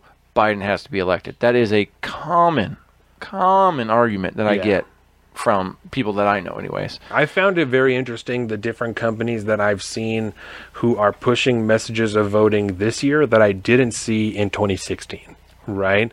Um, the NFL, right, are Mm-hmm. like a big voting campaign. On every app that I open, are you registered to vote? Are you doing this, right? I don't know if I like Tyler the. Creator, different celebrities that are just coming out and saying, just vote, just vote, just Yeah. vote, right? And maybe not individual celebrities, but certainly companies that I'm seeing that are telling people to vote that they didn't tell to vote in 2016. That, in my personal opinion, it seems that they're exposing their inner ideology. You know what I'm saying? That like, so when Donald Trump, when it didn't seem like he was going to win in 2016. You didn't care, but now that it's like you know a referendum on Trump, quote unquote, everybody needs to vote, right? Like so the NFL, everybody. It's not it's not go out and vote for Joe Biden because Yeah. people don't actually like Joe Biden. Go and vote because they are hoping that most people dislike Donald Trump enough to vote for Joe Mm-hmm. Biden. You know what I'm saying? And that could just that could honestly be Euphemisms. A, euphemism. That's the word I was There it trying to think of earlier when we were talking about women's rights and abortion rights. Yes. Right? It's a euphemism. It's Yeah. like it's we're saying this, but it really is what we're talking really Yeah. that, And yeah. that's like like Oh, and that's what politics is. It's- Yeah, it's yeah. The language of euphemism. and it seems like voting is almost a euphemism now for vote For us. for Joe Biden. Yeah. You know what I'm saying? Go out and vote for the left. Yeah. Like that's when you know they what I'm tell saying? you to vote, they feel like they have just told you a message that will convince you to vote for them. Right. Because it's like, hey man, if this is important to you, you should make sure to go register to vote. And that So I think it's I just think it's interesting. yeah. You know? Well, and I've I've been slowly I've, I have this list of notes that I've been building to this piece that I want to write, um, which is a case for voter apathy, and I think we've talked about it before. But every time I try to lay these ideas out, I sound like we should become essentially like a plutocracy, and I'm like, ah, that's not. I don't like that. But there's gotta be there is some validity into, like we talked about earlier, low information voters, and their ability to participate in a system which they are not educated on or informed about. Right. Yeah. It it seems rather terrifying to me that the the further we go along, we get closer to that 51 versus the 49. That like that becomes more and more to the point where like I don't think like the the line between pure democracy and a republic, a democratic republic, is basically like the idea that most people, you know, a lot of people think that their vote doesn't count or blah blah blah, and so they or they just don't care enough to actually register, or even if they are registered, there's a lot of people that are registered that don't actually go and vote. They'll get a mail-in ballot, they'll do everything, but they won't. They just don't care enough to go and vote, right? I don't think those people should vote. I think if you have the ability to, but you don't, you definitely shouldn't, Yeah. because obviously you're not, you don't care enough about how the system works. The system, because why do we vote? Why do we vote, Donovan? To because express our opinions, to have a say. to, to have a say in the way in which we all live our lives, right? Because that's that's something I've been using a lot with a lot of people I know now about like, well, I don't like politics. I'm like this, like, but do you like? Do you enjoy the society that you live in and how you live your life, or like the laws that you hate, or the taxes you don't like to pay, or whatever? Like, well, newsflash, buddy. I hate to tell you, that is politics. That's a direct manifestation of what politics is to this country. Everybody It always says they hate been. politics. Everybody loves to complain about politics. Exactly, but everybody loves living their fucking life. Yeah. Right? You like you don't we don't all pack up and move and do the work that you need to do to get out of the country because it does take work. Unlike most people that always proclaim they're going to they're going to move to Canada if so and so gets elected. Bro, this I said I might move to Canada if Donald Trump gets elected. I said that. I really felt that way. you have a much easier into Canada than most people. I will say that much. I will say that. But I could probably get sponsored you know, to move to Canada. Yeah, I'm I pretty sure you could. do that. uh, uh, like I said though, at least a lot better opportunity than most regular people. Yeah. and that but then there- nobody ever actually attempts to do that right which I'm not giving them my Again. ARs. I can't move to Canada. so it's like i there is something to be said about a lot of these people that just have ill-informed or uninformed opinions about how you know why Joe why you should vote for Joe Biden or whatever and to see these more and more companies and more and more corporations jumping on board with this political bandwagon Yeah. because that I think it also empowers them, but that's a whole other side convo. Certainly. yeah, it's a whole other side convo. But like the pretty soon, it's like if you are a Republican, quote unquote, if you're on red team, you only buy these shoes, you only go to these supermarkets, you only go to here because they support our causes, and then Right. the other country, and that's if you could even get to that point without some kind of civil conflict, but. Yeah, now you're just so getting fucking unhealthy. canceled. You know, Yeah, now it's right. now it's not even I'm not gonna buy that, I'm gonna buy this. It's I don't think that should exist. Mm-hmm. Nobody should be able to buy that. Which is Yep. And I'm going to burn it after I bought it because capitalism's bad.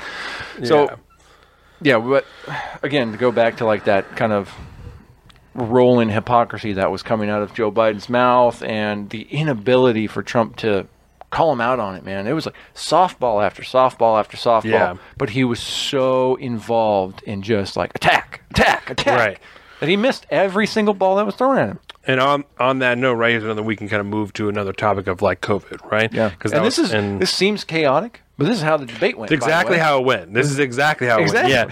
Yeah. Um, and so one of the first questions that was asked about COVID is if Mm-hmm. Joe Biden and Kamala Harris were making, you know, the skepticism around the vaccine worse. And Joe Biden was like, no, that's crazy, you know, blah, blah, blah. And like, oh, she never said that. Like, even though there are interviews, actual interviews where she says like, oh, well, I, I don't know if a vaccine comes out before November, we should maybe yeah. be skeptical of it. We Like, should, we should be very. how does that not Yeah. bring in? How is that not increasing skepticism around a COVID vaccination? Oh, yeah. And we've talked about it before. I'm if it comes out. I mean, I'm gonna wait like a while before I'm going to get me a vaccine. We're right? not one of those high risk populations either. I'm not saying So, you like- shouldn't do it. I'm saying I personally am gonna wait. And I think we have the, uh, dare I say, the privilege of saying that because Word. we are not a high risk population. Right. Which is nice. because Um, there is risk, right. there's always risk to vaccines, BT Yeah. dubs, even the fucking flu vaccine that everybody gets every year. Certain people die every year. Just we have it. a fund in the United States government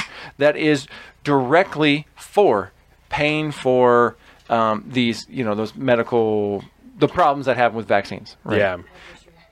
adverse Yeah, yeah, to 'cause vaccines. it's not very much. perfect, and you No, can't- you and can't account for every We have individual. a public fund that pays money to people Right. that do die or their kids die or whatever it it is from happen. vaccines because it does happen. But that being said, again, it's it it it doesn't have to be a political view to choose whether or not you want to take or partake, you know, partake in a vaccine, as, especially when it first comes out. you know. Right. But the way in which Kamala Harris does frame her argument against it or does uh, frame her speculation against it is 100% political. Yeah. It's like I don't trust Trump and his Operation Warp Speed or whatever it's called. So like to get a, a safe, reliable vaccine to the market. So Right. I'm not gonna I'm not gonna take it if it comes out underneath the Trump administration. When in reality, You are high, Donald. Trump has zero of anything to do with the vaccine because it's mm-hmm. all being done by fucking scientists. Yeah. Like, it, So not this has nothing to do with any politicians or anything. It's fucking scientists. And I, I think it was on commentary. They were saying, like, where they should be saying if a good vaccine comes out before November, we should be celebrating a medical fucking Miracle. miracle, that these doctors were able to cook this up and get this done. But instead, she's saying we shouldn't trust it, right? And this is another, I think, missed opportunity by Donald Trump. This particular statement, and then to bring it to a broader discussion of like political extortion when he was mm-hmm. talking about the certain states that aren't opening, you know, until like November 9th, until after the election. Like that's a that's a larger point that you can draw about so a political extortion is like a, a big word, you know what I'm saying? It's like a large idea, but the idea that there are democratic cities and states that are remaining closed until after the election because of one reason or another, or other people that are mm-hmm. doing things that are affecting people's lives because of their political ideologies and they differ from that of the president is extremely dark. And I think that that was a huge missed opportunity to oh, not hit on that and to be talking about how the Democratic Party, Joe Biden, Kamala Harris are talking about how I don't care if I'm Donald Trump, right? Mm-hmm. Talking about I don't care about people's health. I'll, I'm so you know whatever, so flippant. And here they're asking you to put your life in question, your safety in question, because they don't agree with me politically. When this has nothing to do with politics, you know, like that's As far as reopening states and stuff, is what you're reopening states, Yeah. vaccinations, any of Oh, this uh-huh, shit. okay. You know what I'm saying? That they're saying no, we need to stay close and do all this stuff, right? And I don't, I'm not planting my stake in the ground on either way, but when they are, like you said, making these what should be scientific decisions so blatantly political, that's a huge point for you to make. That's Well, a I'd huge, take it a step further like, to say that at this point, we have all but politicized science in general due to the pandemic. Yeah. And in which case, yeah, it it allows them the freedom to kind of step all over science and still call it science or not, depending on which view you have and which states you're talking about, but all towards the aims of this political endeavor of, like you said, like choosing not to reopen till after the election, Right. Or, and it's, but And- it's been systematic, and it's it's been since. I mean, it probably what took a week or two for COVID to become political, hundred Yeah. percent, and then with within that, COVID got to grab. I mean, it wasn't long. I mean, we laugh, but it's that's as sad Right. as it is. You know, may perhaps it was days, but we get to that point where within that own COVID, we've decided now that science in general is politicized and Right. it's free to do that. and there and And just which- to to yeah. be fair, right? If Donald Trump runs with that point, they're going to hit him on masks. You know, they're going to talk. Oh, well, Uh-huh. you said this and this about masks, but at the same time, the scientists at the same time were saying that, right? Mm-hmm. And he kept on way after they said that you should be wearing masks. But in the beginning, we talked about it. The Fauci, the fucking Surgeon General, were saying like, "Oh, you don't wear them because you know." For a minute, they said we need them to preserve them for this. It And- was so important that they lied to us Yes. to, about wearing them because And- they were so important. They wanted them to get Right. them to just the first line workers. Yes. That's how so, important it was. So I'm only going to attribute so much of that to Donald Trump because there were actual workers there, scientists that were trying to Mm-hmm. Like, guys. push that narrative, which was fucking stupid, right? But like they're they're certainly going to hit him on that, but the fact that he didn't run with that, and then again Yeah. talking about like closing the borders to China and shit like that, that. It, it's a thousand percent true Mm-hmm. that everybody in the Democratic Party called him xenophobic for closing flights to China. Nancy That's Pelosi be out there like, "Come on down true. to Chinatown, come on down And- here. Everybody get out and about." During, when he it's- says it's, uh, that- everything's okay. Gather in mass. It's not a problem. And when Donald Trump says that, Joe Biden laughs. He's like, "That's not true. That's That- not true." That's exactly what happened. You That's- guys called him fucking just- xenophobic for closing flights to China. That happened. That absolutely Yep. happened. And now you're saying remember it didn't. Like we used to all be really angry about it. they're fucking. Don't you it's- remember? It's gaslighting. Like, Six that's- out of seven of the news networks were all super angry about it. And the fact that Donald Trump does not continue to hit home on this, you know what I'm saying? shows Doesn't his keep ineptitude. fucking hammering about like, do you see now how the Democrats are politicizing this and they're trying to make it seem like I'm mismanaging and all this shit Mm-hmm. Yep. when this is what they said and this is what they're doing and now they're talking this about vaccines. That's all anybody gives a shit about right now. Like, Yep. I just, I, it's the- crazy. He's the closest version we've ever. We've. It's the closest we've ever gotten. Say, like as a populace who think that way, who would like to call out the insanity of the politicization and stuff like that.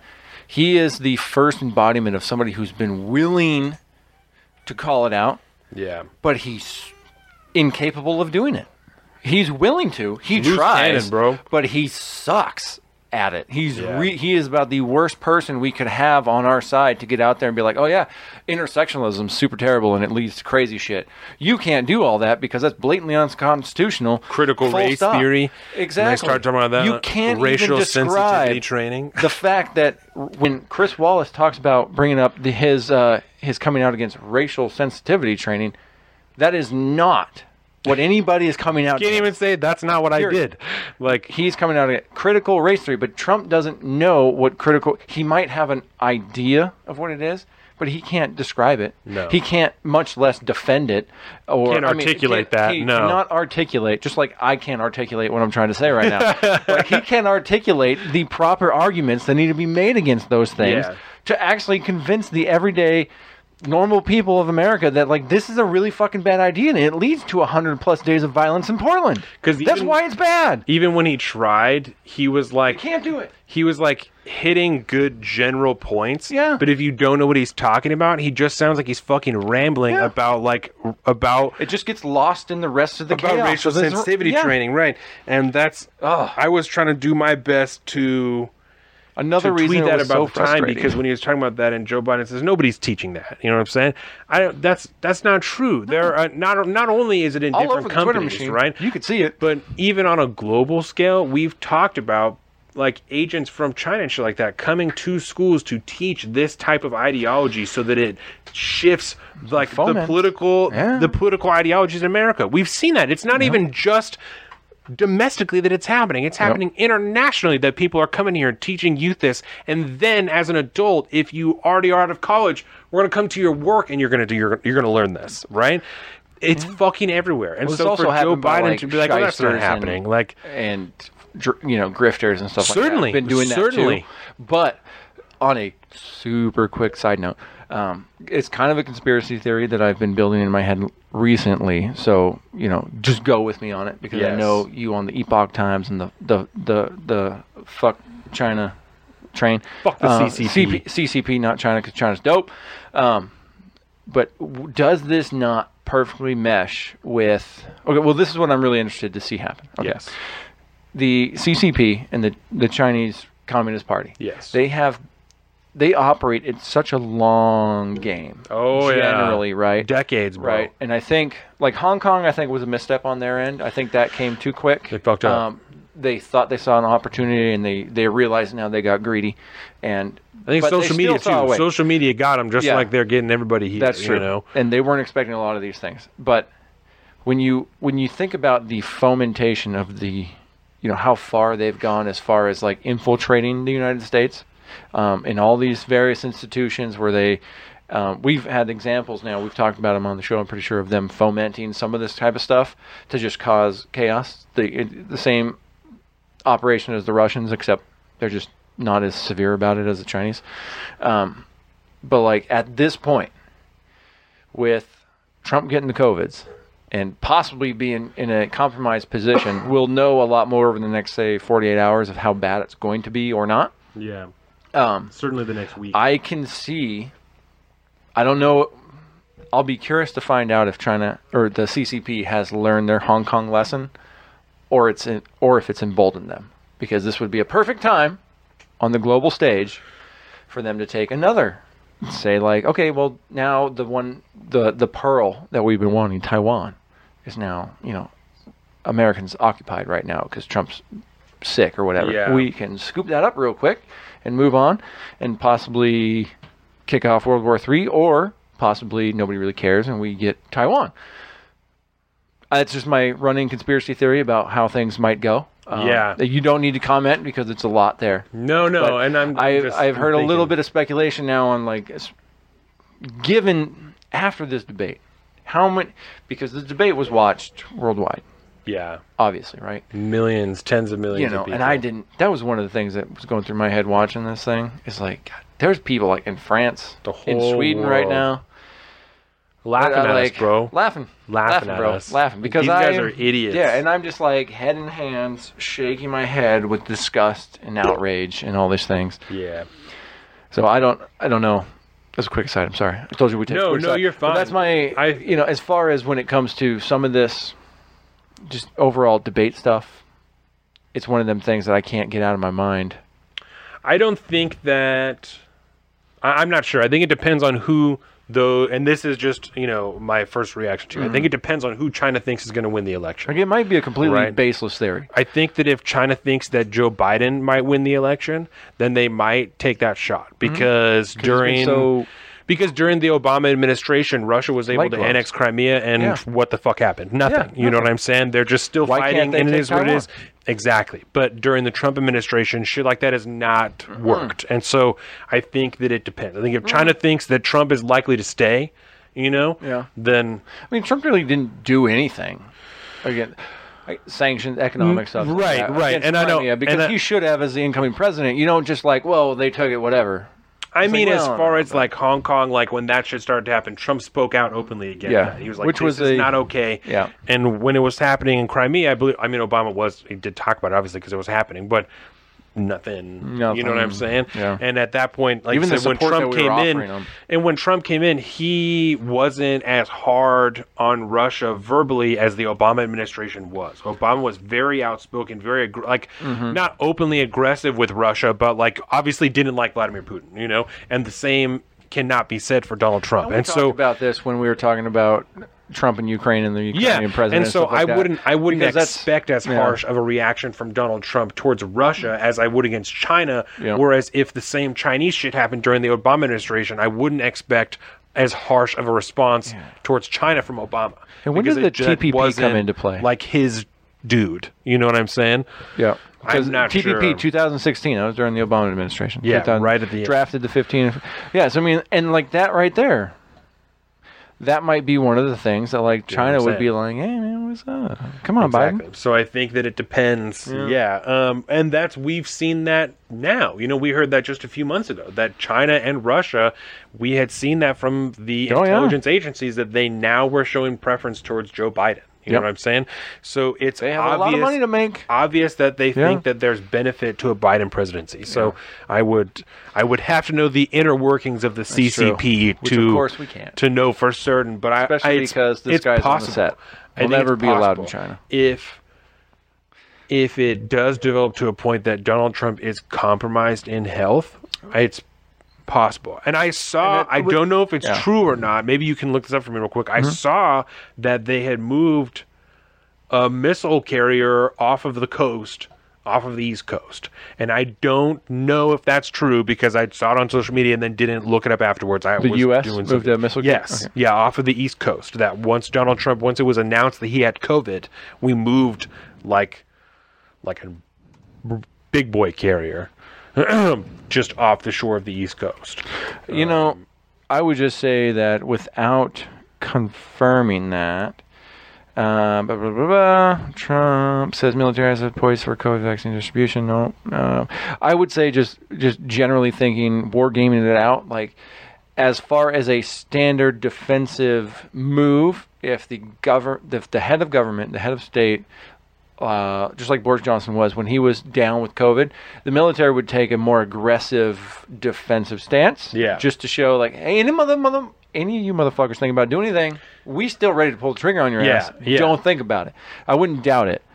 Um, an initial, I'm no Jamie, but an initial Google glance is not helping me out here.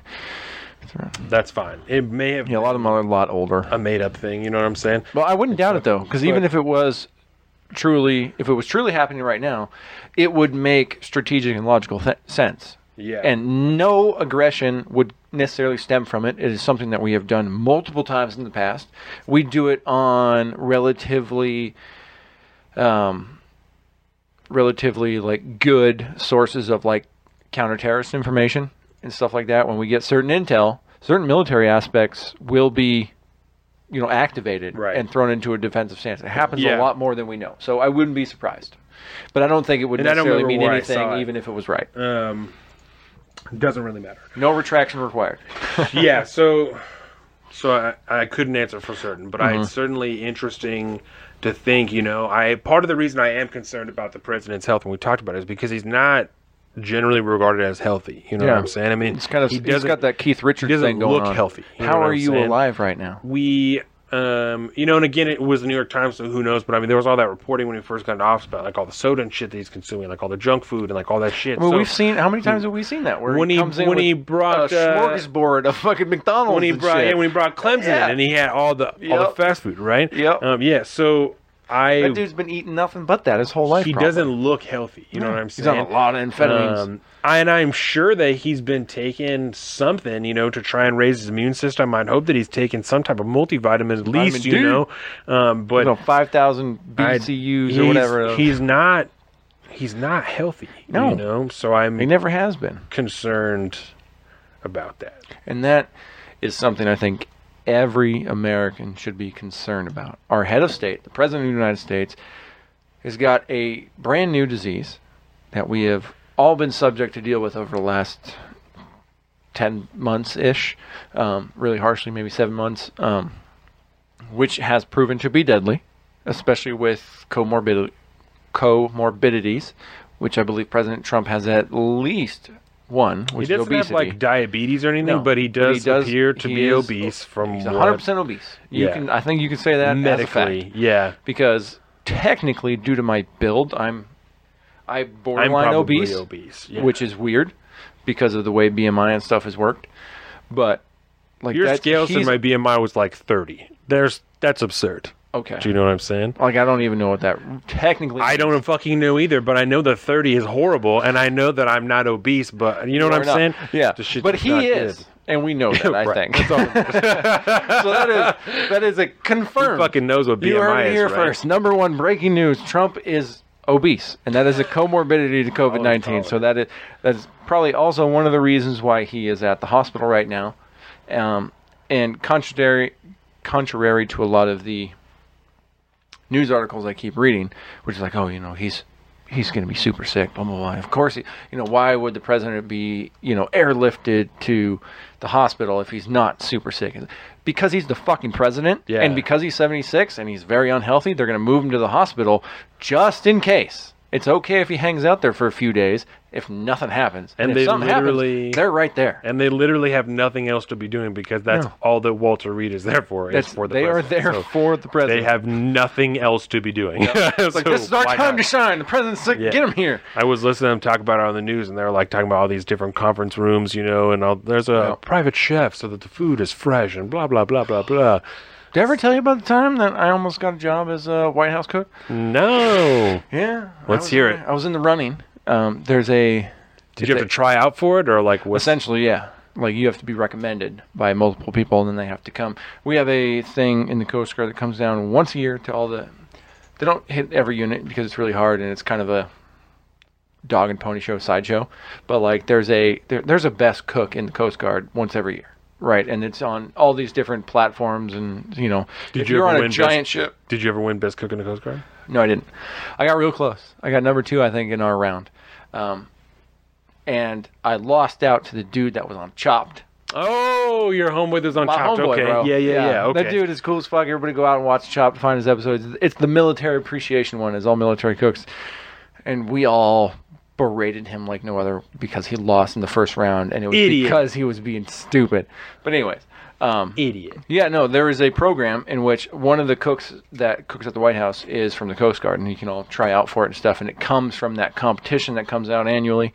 And I placed number two, and I could have gotten that job. And I was, in fact, offered the job once on the side because at the end of the day, even if you win the competition, most people don't want to go to Washington, D.C. and do that job.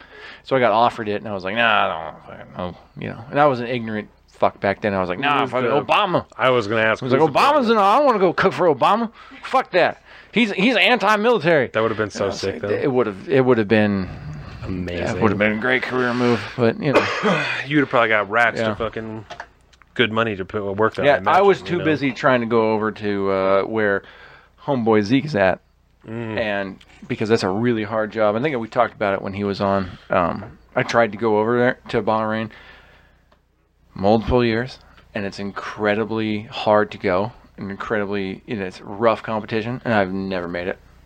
So it was tough, but Should have just gone to the White House, you idiot. I know, so stupid. But anyways, Yeah. So, um, the next thing that. I have written down is about taxes. Right? They started to talk about President Trump's taxes, Yes, and so this is something did. that's come out just in the last week. I think a New York Times story that they said that they were able to get their hands on ten years of Donald Trump's taxes. yeah, this was like a little the bit last more than 10 the years last or Rachel. Maddow. You know, Right, because then she ended up having nothing at the end of Nothing. that. I fucking watched Rachel Maddow for a whole goddamn hour for her to have nothing. That and that is bitch. if that's not Rachel Maddow's show, I don't know what is. yeah, That's the you know the nice summary of what it is. So it came out that in what is it, 2015 and 2016, I think, um, that Donald Trump, President Trump, paid 750 dollars in federal income taxes for those two years, right? minimum. And the best, I think, the best explanation that I heard on this came from Tim Pool, right? Yes. because I started watching Timcast, regular Timcast. Me too. Um, you sold me on Timcast, and so and I I actually was- have been watching a little bit more of the IRL now. I don't know. I've never made it through IRL a full episode, um, but I've been watching more of it again. So, and I, I made the mistake of not reading that article yet, right? The New York Times one Mm-hmm. um, about the taxes. But Tim Pool goes through essentially the entire article, right? Which so, is why I watch Timcast. Yes, because so- as he pontificates, he goes through the article. so he's- right. So when he's talking about it, he, they say later in the article how much money Donald Trump paid in taxes the two years prior to that. Yeah. And because uh, I don't remember exactly what he said, so it's certainly going back, go and watch that episode of Timcast. It's worth it because he explains it much better than I do. Um, that they're like Donald Trump was being audited or something in those two years, and so they didn't know precisely how much he should be paying in taxes, so he just paid X amount of dollars, and it was like twenty something million dollars, and then like forty something million dollars for Yeah. the two for these two years, and it ends up that he's overpaying in these years with how much money he paid, Yep. and so they roll that money over the next two years, and so all he pays is the federal minimum. minimum when he files his taxes. So Which just think I- about that as a regular person, federal minimum seven hundred fifty dollars That's a a- year. That's a lot of money. Fuck them. Go ahead. Yeah. Right. Which I mean, in I get like, it. It's not that much money, but still, like seven hundred fifty bucks every year. Why? Like that's. Why? For the Yeah. pleasure of living under your fucking dictatorship? I gotta. Sorry. The taxes thing. I'm as Highly upset I'm about. getting as the days go on. Right. More and more, I am. Wait till we actually make this company official, and I explain to you how we just get fucked all across the board. And Washington State ain't even that bad. My favorite take on it actually came from our resident taxman Larry Dixon. Right. I was tweeting about it, and Larry Dixon Uh-huh. Love says- local celebrity says- Larry Dixon. Tax avoidance is not tax evasion. Amen. Right? It is doing everything, and we're watching it. And Jordan, You guys got on a Twitter thing, right, about that? yes, Okay. Um, and We got to retweet that or something tonight so people can. as see Jordan that. and I are watching it, she's you know, and Donald Trump is like, well, of course I want to fucking pay money. Like that would be stupid. Like Yeah. I know, and so Who wants to give the federal she government more and I money? don't want to speak for you, but like she Do you want to almost speak looked for yourself?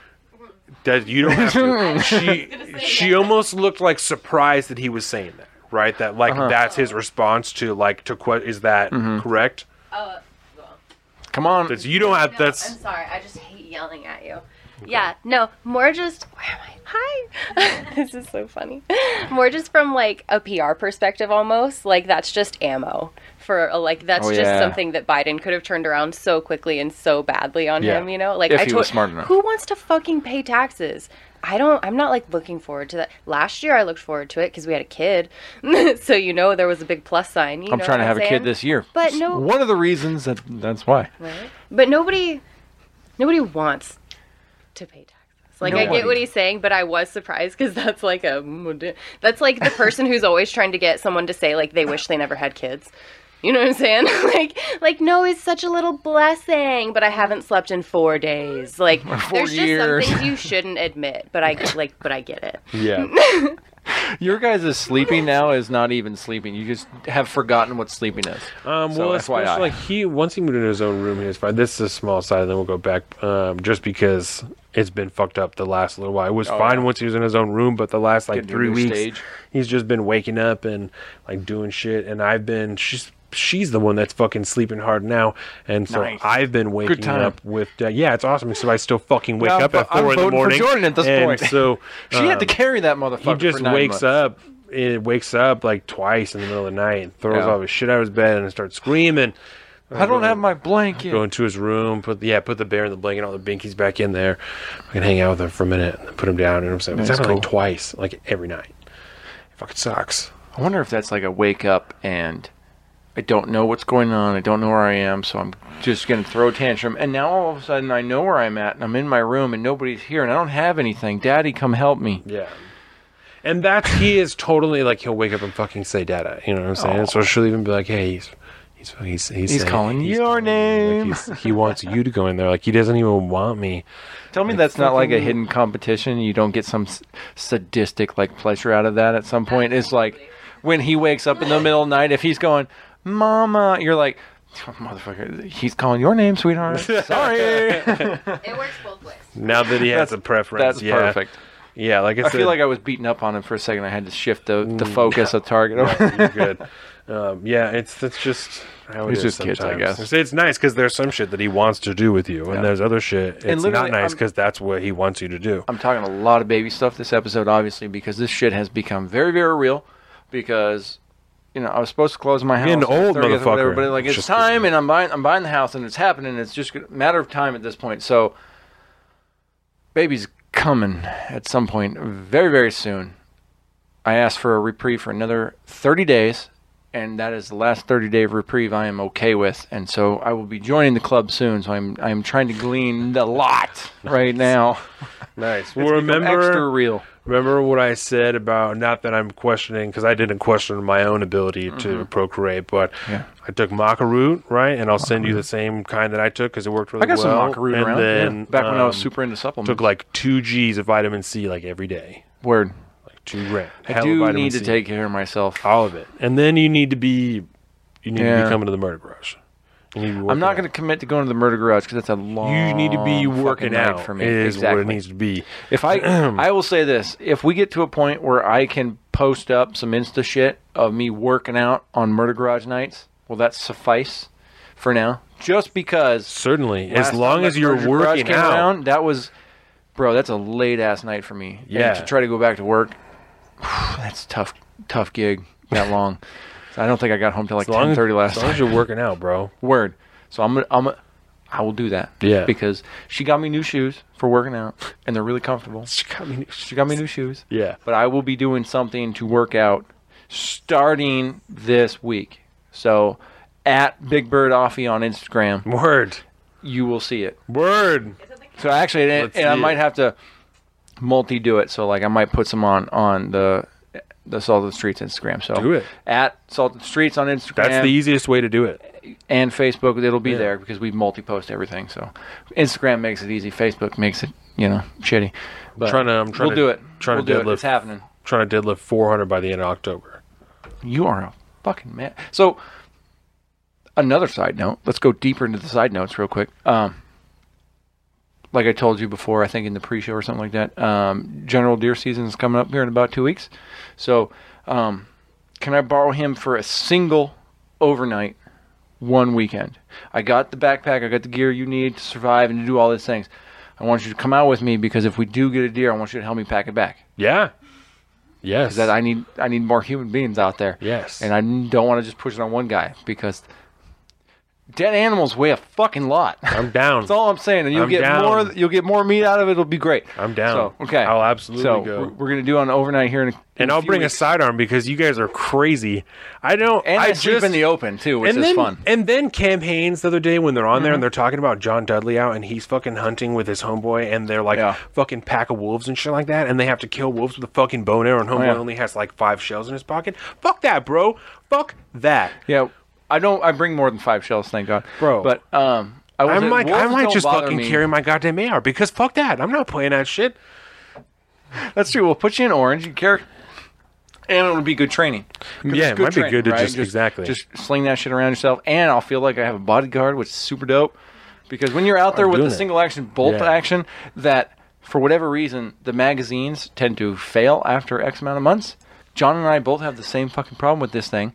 Um, yeah, I cannot reload my fucking magazine without sticking my finger in the chamber to push down on the front of the round so that the back end comes up enough to catch on the the the the, bolt? the, the bolt Colin. to catch it. Yeah, fuck that. I am not excited about that. There is a strongly worded oh letter to Oh. Tikka to come because that within Yeah, that's no good. no That's dangerous. within 50 rounds That's- my magazine is fucking shot at that That's point. That's not good. I was there a different company you can buy magazines from? yeah, there's a lot of aftermarket. Yeah, thank you- God. good. You should So- look for some because But I'm also gonna good. I'm also gonna try to get a couple magazines out of Tikka just in case. Mm, yeah, yeah, that's no good, bro. That's Yeah, don't so like I would that appreciate that. I'll I'll have a nice that. semi-automatic rifle that's ready to Yeah. scare some shit, put some shit down. When is that? Do you know? Uh, if so you don't. opening day, I believe, is the seventeenth of October. I want to say it depends on what species too, but for us, we'll be doing we'll be super local, so it'll just be a real quick overnight. You'll never be more than five hours away from. No, and that's life. fine. Just So. I I bought a holster, an Ooh. outside the waistband holster. Word. Um, and it'll be here in November. That's the only reason I'm asking. Word. So All right, but we'll talk at we'll talk later when I Not a when problem. because we just started looking at either where way, we're gonna go. I got So this. I'm doing it. I'm excited. We're packing. We're going. yeah, going. because you'll be carrying that pack right there, and I got extra ten. I got everything you need, so it'll be good. Beautiful. Beautiful. I'm excited. Me, you, and Chad. Yeah, maybe. It might just be me, you, me, you, and John. Who knows? Word. Let's I'll, do I'll it, take bro. you guys out. It's I'm cool. a big fan. I like it. Go hang out in the woods. You can learn the life. You can shit in the woods for the first time, probably ever. Have you ever shit in the woods? Bro, absolutely. Like, okay, that's good. Yeah, that's true. I trust that. Yeah. I understand that. Yeah. You guys do a lot of car I was a woods stuff, kid, too. bro. I would like that's. I grew up in the woods. But I mean, so- like, how many miles from the road?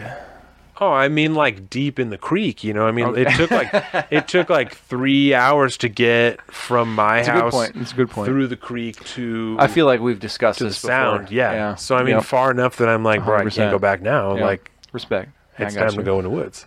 So Say what? No. What do we?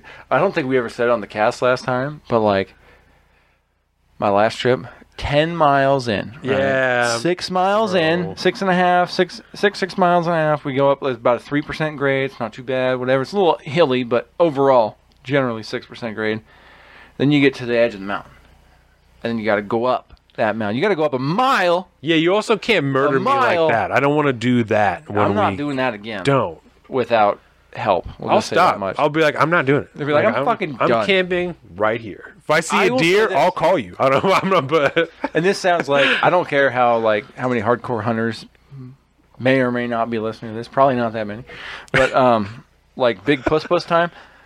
I I don't know if like what I struggled through was something like that was really that existential, but like for somebody that had never done that before, it was highly existential, and I probably pushed through multiple levels of boundaries that I thought I had, which was incredibly eye opening. And like, I'll tell I you, have to keep going. When I got back from that, I felt as invincible as a human being as I've ever felt in my entire life because I had done something that I had convinced myself about 25 to 30 times throughout the day was completely impossible and I was going to have to stop and I was going to have to take an extra day to do this. But I convinced myself that I did not have to You do that. I just kept going. I couldn't walk for a week and a half, but you know, it's a thing.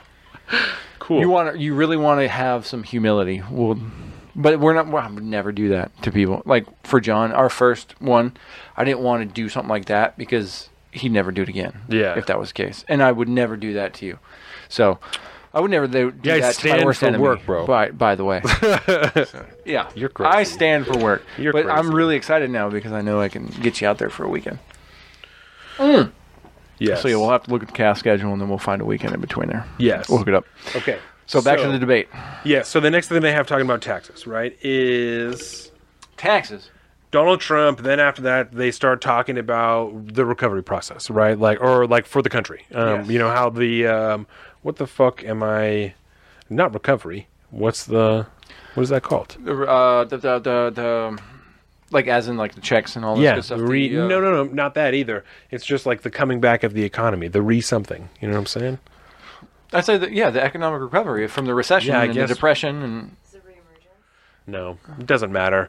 Um, I, I feel like I've heard it commonly referred to as the recovery, Maybe the economic recovery. And Yeah. you're just, yeah. I'm not sure what I'm. I get thinking to that point sometimes where That's I'm like, okay. yeah. seems right. Um, anyway, yeah. So they were talking about what they're going to do to recover the economy, right? And Joe Biden's plan, he's like, "Oh, well, my plan is an America First plan. I laid this out already. America First, America First, America First. so, America first. So I find it very, very interesting that pretty much this entire time, the last four years, I mean, like the entire time of Donald Trump's presidency, um, the Democratic Party has been saying that Donald Trump's America First policies are extremely xenophobic and racist. Yeah. And now we need to focus on America First. Like, but it's that's not a problem now. It was Like, literally that- part that's of his Joe campaign Biden. last year. right? And now that's exactly what Joe Biden said. Right? His recovery plan is is aggressively America First. Like so much that we're Buy gonna, back better. Exactly. Yeah, we're not even going to buy shit from other countries, right? We're only buying American shit from America. so But that that's mean you're not going to dissolve the TPP? right? That's not a problem. It Nope. doesn't like it's totally fine. That's I don't understand. How incredibly the- nationalistic of you, Joe. it's odd, right? And I'm not saying I'm against it because No. certainly it's good to reinvest money in America, right? To bring was jobs back to. America, right? But at the same time, this is when I started to notice Biden taking credit for things that happened in the Obama administration. right? Oh, that and I like I knew it was happening before, but I was like, you are really like, He's like, he was I was saying number shit. two. I, I did that. I was tasked with with bringing back the economy, and this is what I did. Right? I did that.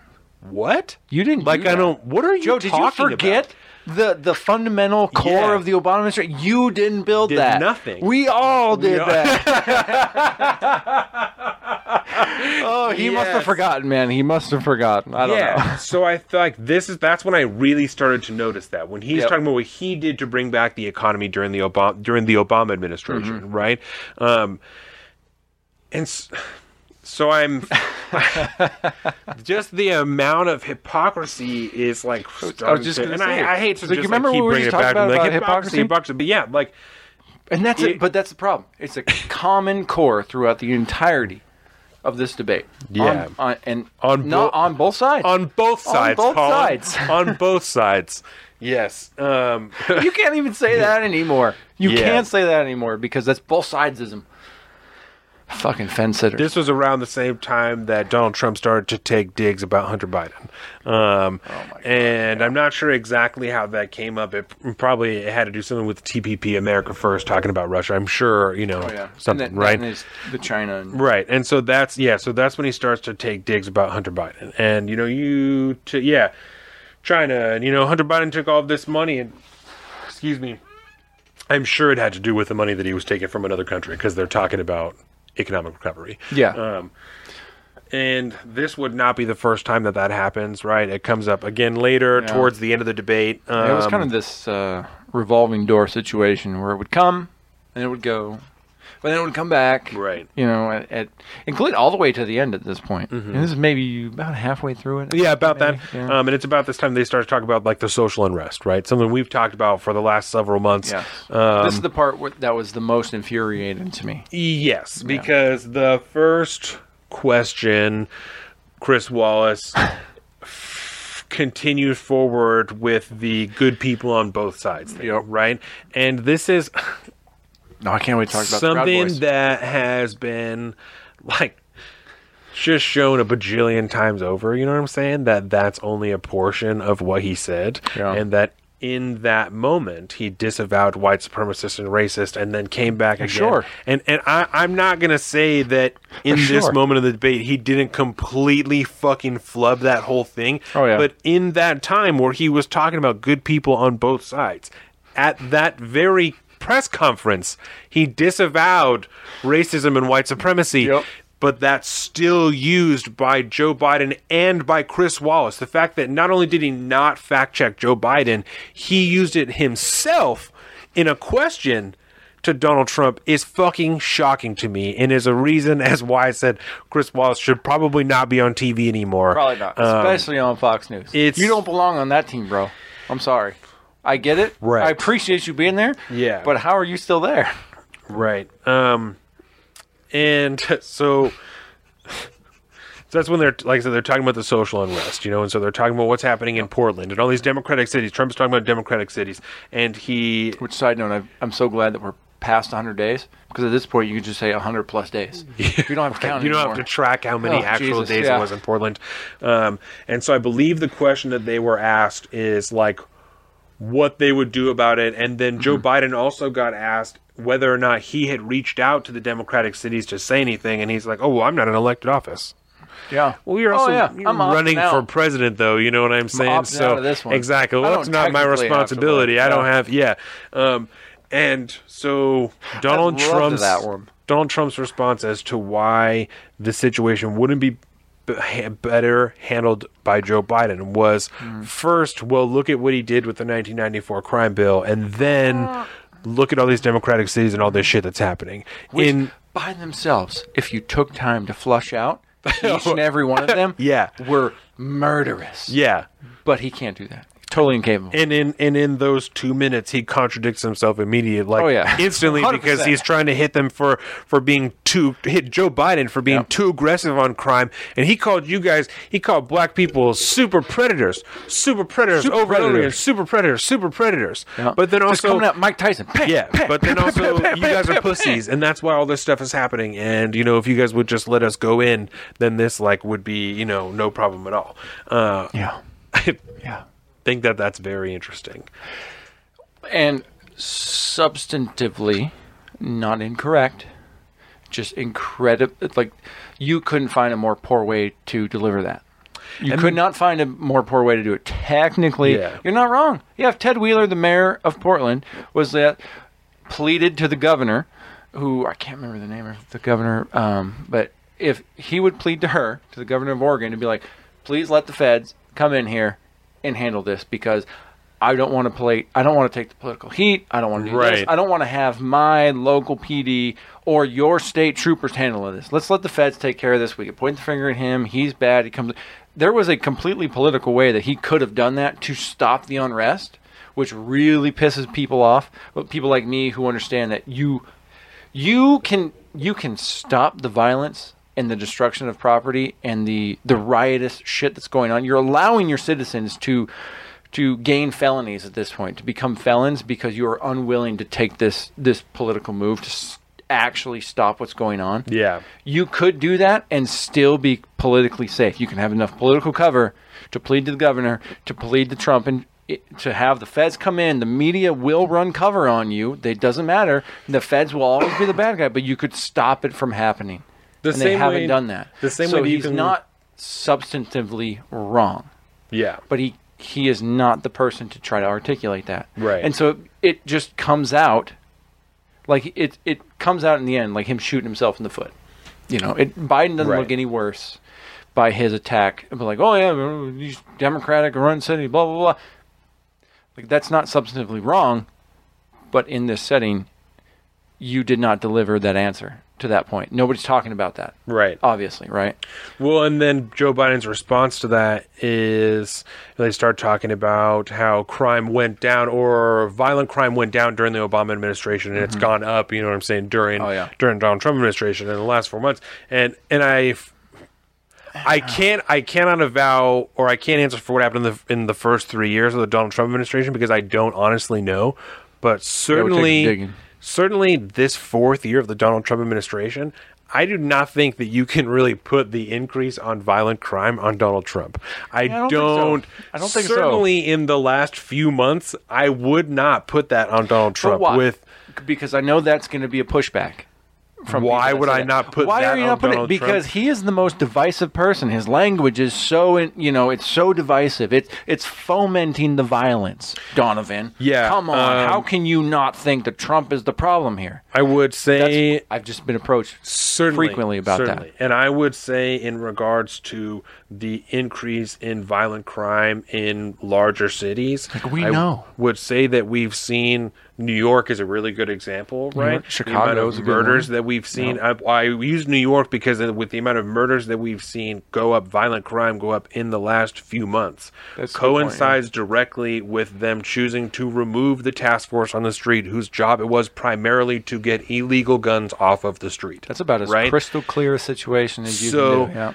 the plainclothes division of the NYPD. we saw that in Seattle and all these other places where we Mm-hmm. saw things happening, even just looting and shit like that, right? And the police are literally standing there watching it happen. We saw that. We saw it here in the Chaz, where they Chaz Chaz Chop, where people were allowed to establish a quote unquote autonomous zone within Capitol Hill. People were murdered and somebody was raped before they decided that, okay, this can't happen anymore, Well, right? not only that, like the reason we call it the Chaz Chop, and well, I would kind of joke about the Chaz Chop, Right. Is because initially it was it was called the Capitol Hill Autonomous Zone. Yes. But once they discovered, and once the city council discovered that if they call it an autonomous zone, that is technically a portion of individuals who are seceding from the United States, which is technically a declaration of war, and now federal troops can get involved. Right. Not just federal agents and officers, but Federal federal troops troops. can get involved at that point. All of a sudden, they changed their name to the CHOP, the Occupied Protest, the, Yes. the Capitol Hill Oc- Occupied Protest, and that is not discussed. Just wanted to add that caveat. I guess. Yes. Well, and it's extremely Because it's important. Um, because that lends itself to Donald Trump's argument, right? That he continued to push on that Mm-hmm. Which in many of these cities, once I threatened to send in federal agents, just as like in Portland, when I sent in federal agents and all of this shit happened, and I started scooping people up off the streets. Mm-hmm. Yep. They're deputizing state trooper. Well, state troopers are deputized as Right. federal marshals when needed or something. But In they other he threatened to do that to the local Portland PD. in other places when he threatened to bring in the national guard is when shit stopped right Yeah. and when it's the same like like you just said in Seattle when he threatened to send in federal agents like they were seeing in Portland they immediately changed their name to the occupied protest instead of the autonomous zone right Yep. Real quick. the fact that That's just because they're super that was allowed to happen and donald trump the federal government spoke out against it the entire time because Kayleigh McEnany the press- McEnany? yeah the press She's- secretary uh, my future ex-wife. um, she, she was you know every day out there hitting hard against Oh, against you know the leadership of Seattle, Jenny Durkan, and she um, is a fucking machine. she's savage, bro. Savage. She's really good at her job. And so because And she's not bad on they the were eyes. out there speaking against it every day, and Jenny Durkan and the police department are like just letting it happen and doing whatever, and it takes takes people being shot and murdered Yo, and raped until they love, stop man, it. you know? It's pretty hard to argue. Underage, underage kids being you know what I'm saying? brutally murdered in vehicles for for joyriding. We were, I think we talked about that, right? Yeah. I forget how many rounds were unloaded into this kid and then shot execution style afterwards. But that's Yeah, that's so where it, it kind of ended at that point. I just have a hard time, and I'm not saying that. I don't know. In a lot of cases, doesn't make it better, you know, because Donald Trump is, like you said, extremely divisive. Divisive mm-hmm. to the point that we've seen people standing outside of Walter Reed Hospital protesting his existence. I don't know, like I don't know what they're there for. I'm not sure. Like I saw one video, the other woman said, "We're just protesting everything that he stands for." Oh, You yeah, know what he's I'm saying? bad. Orange man, and then bad. Mm-hmm. that they didn't care how he felt. You know what I'm saying? Uh, the amount of Yeah. to say I don't want to say they're not calls for violence or anything, but the kind of like well wishes on death to the president that I've seen over Twitter over the last just 24 hours, pretty severe. Yeah. rather disgusting when you think about it. Because even, even like Joe Biden knows better. Joe Biden's campaign or whoever's running his Twitter knows better than to wish bad or wish ill on a president of the United States that has a disease which might kill him yeah, right? Even he was like, "Oh yeah, you know, love and prayers." Like, like I pray for the president of the United States. I pray for them. You know, good on him. There was a lot. Of, um, we talk a lot, of, lot of shit on her. Rach Maddow, same thing. She was like, "Hey, you know, I'm down. Just I hope he's all right. You know, that's all I hope. I hope he comes out of this because Yeah. it's disgusting. that if you are excited about the president of the United States getting COVID, like I can understand where that comes from, but know that if you have that feeling, you're a disgusting human being who needs to get it through your health, your head that you know that is a human life that you are wishing ill upon. right. Just think about that for a second. You're wanting somebody to die. So just, you know, take that with a grain of salt. But it's it doesn't surprise me that this is happening and it's really sad to say. But I mean, good on Joe Biden, I guess at this point for for being the for actually taking that democratic stance and being better than the other side. That's the Yeah. first time I've seen that. Joe Biden would be like, "Yeah, I wish him well." I mean, Trump would be like, "Yeah, I wish him well." Wish him Just well. like Gis- Ghislaine Maxwell. I wish him well. I wish him well. um, at this time when they were talking about the social unrest and what was happening in the cities, right? Joe Biden later made the argument that everything would have been better if Donald Trump would have just stayed out of the way, right? Which, as we just talked about, I think is a pretty hard argument to make. Um, Yeah, because it was like as soon as he was involved, it was over. Yeah, and then Joe Well, was Biden kind of got pressed on defund the police, right? And he said that Yeah. he didn't like a As pressed as Chris Wallace would press anybody. right. And I was surprised to hear Joe Biden make like the bad apple argument, right? That he was like, Yeah, that, that was surprising. That's been spoken against vehemently by Yeah. the defund the police crowd. I mean, since the very Yep. beginning, you know that if, That was if a it's just a few bad move. apples, then fucking whatever, you know. So That was a hard political move, which I will say that I respect that he did because I don't know if Kamala Harris, if she was running for president, I don't know if she would have gone that far. But No. like that, that is good because at the end of the day, we all know. Like I have problem with with cops, just like you got problem with cops, and you know all this stuff. We saw Officer Brian last night. BTW said hi, and Sup, Officer Brian. that's right. And but we all know that not all cops are bad, and the police force in general is a good thing. We like having them around because they they allow us to live our life safely, and we all have lots of problems with their interference with our lives and our sometimes breaking of rights and blah blah blah. And the, we understand that you know every every person shot by the cops and killed by the cops every year, which there are a lot of that are completely and utterly unjustified, or we have systematic systemic laws in place that allow them to do that kind of thing and be okay. We understand that there are problems with that, and we this, which is why we need police reform. But at the end of the day, it's okay for Joe Biden to say that, like, you know, law enforcement's good, and we don't necessarily need to get rid of them altogether. Yes, yeah, he right, and that's what he said is that Yeah. he And so he's been getting a lot of thought that they should be accompanied by people that could help them assist in a lot of other circumstances. Which, which I don't argue either. no, no, you know, there's and- a lot of circum like the the shit. What was his name? The guy, the drunk guy in the drive-through at the Wendy's that ended up getting killed. Yes, You know, like that. There's a lot of ways that could have gone a lot of different if we had different levers to pull. We've talked about this a couple You know? of different times. That There's so many the, situations The like worst part about the idea or the message of funding the defunding the police is ju- is just that. Is just the words defunding the police. Right?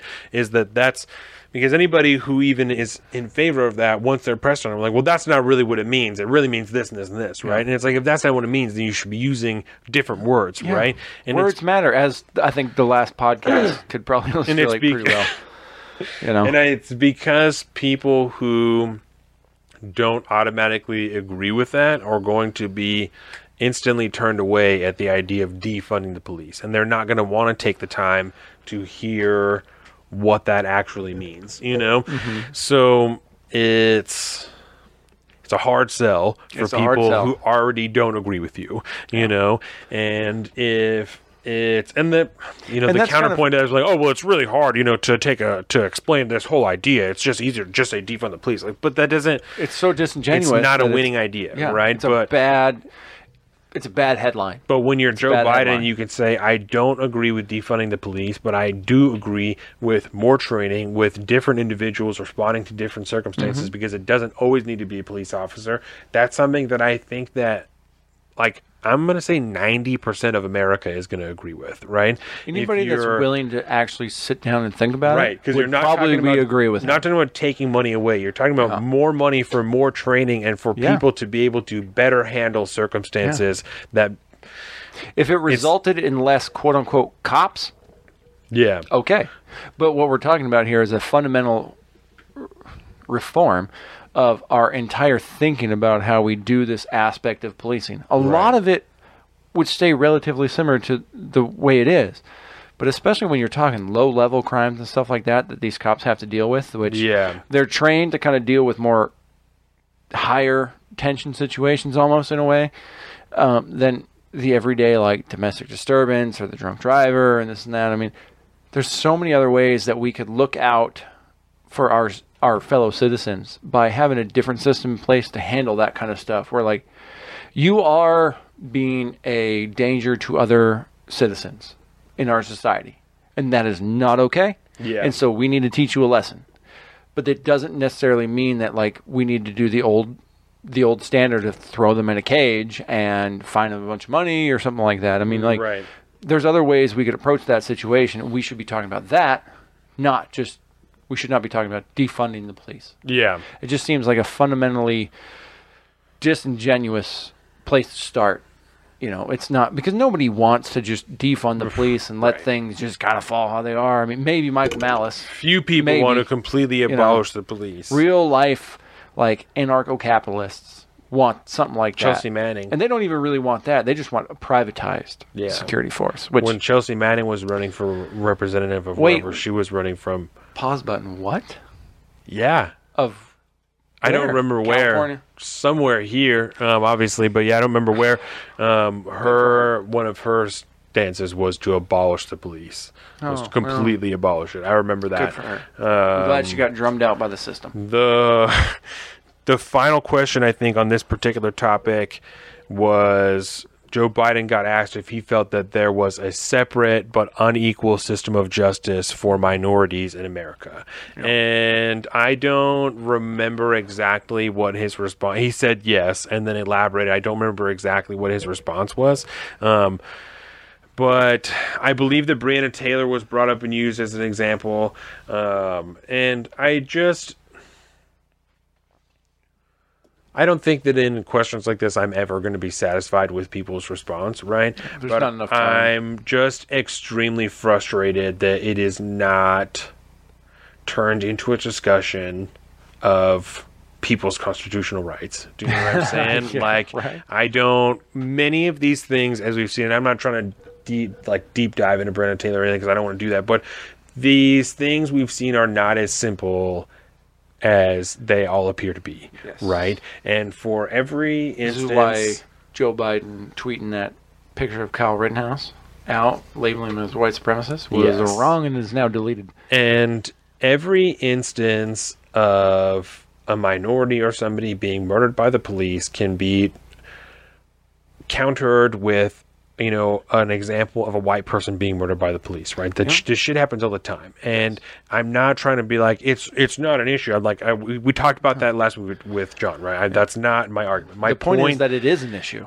Right. My point is that the larger issue, and again, not to discredit or belittle anything else, but the larger issue is the. I don't remember exactly what word I want to use.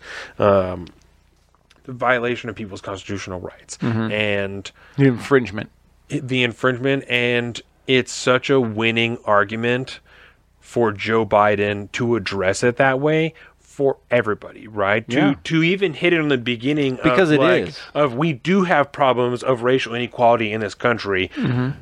And I'm also concerned of, you know, a police force, somebody, however he wants to frame it, violating people's constitutional rights regardless of what color Mm-hmm. they are, because our Constitution and the founding documents and the subsequent amendments have showed us and exemplified for us and solidified that everybody is equal regardless of the color of their skin. Yep. And it doesn't matter what color you are, if a police force or any body of this government is violating your constitutional rights, we need to stop that. Yes. Right?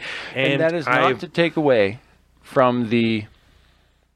God, I don't want to say systemic, but there are obviously a great many communities in this country that are not starting out in the same place. They're not starting at the same level of equality not that we want everybody opportunity. exactly Yeah. because of the the shitty roll of the dice that they were given Yeah. and where their parents were at and how their parents were forced you know, may or may not have been forced into that situation blah blah blah but different regardless governmental decisions Yes. up until this point. and regardless of how we got there or why, there are a lot of people that are born in this country that are not born into an equal opportunity that a lot of us are. And that is not due to the way that our laws are structured necessarily, which is part of the problem here because there is some fundamental truth to the fact that like like the fact that BLM exists, Black Lives Matter movement and stuff, there's a reason that that it exists. Right. Because there's a lot of hoods in this country that are super shitty and there's a lot of African Americans that grow up in that. Right. And that are not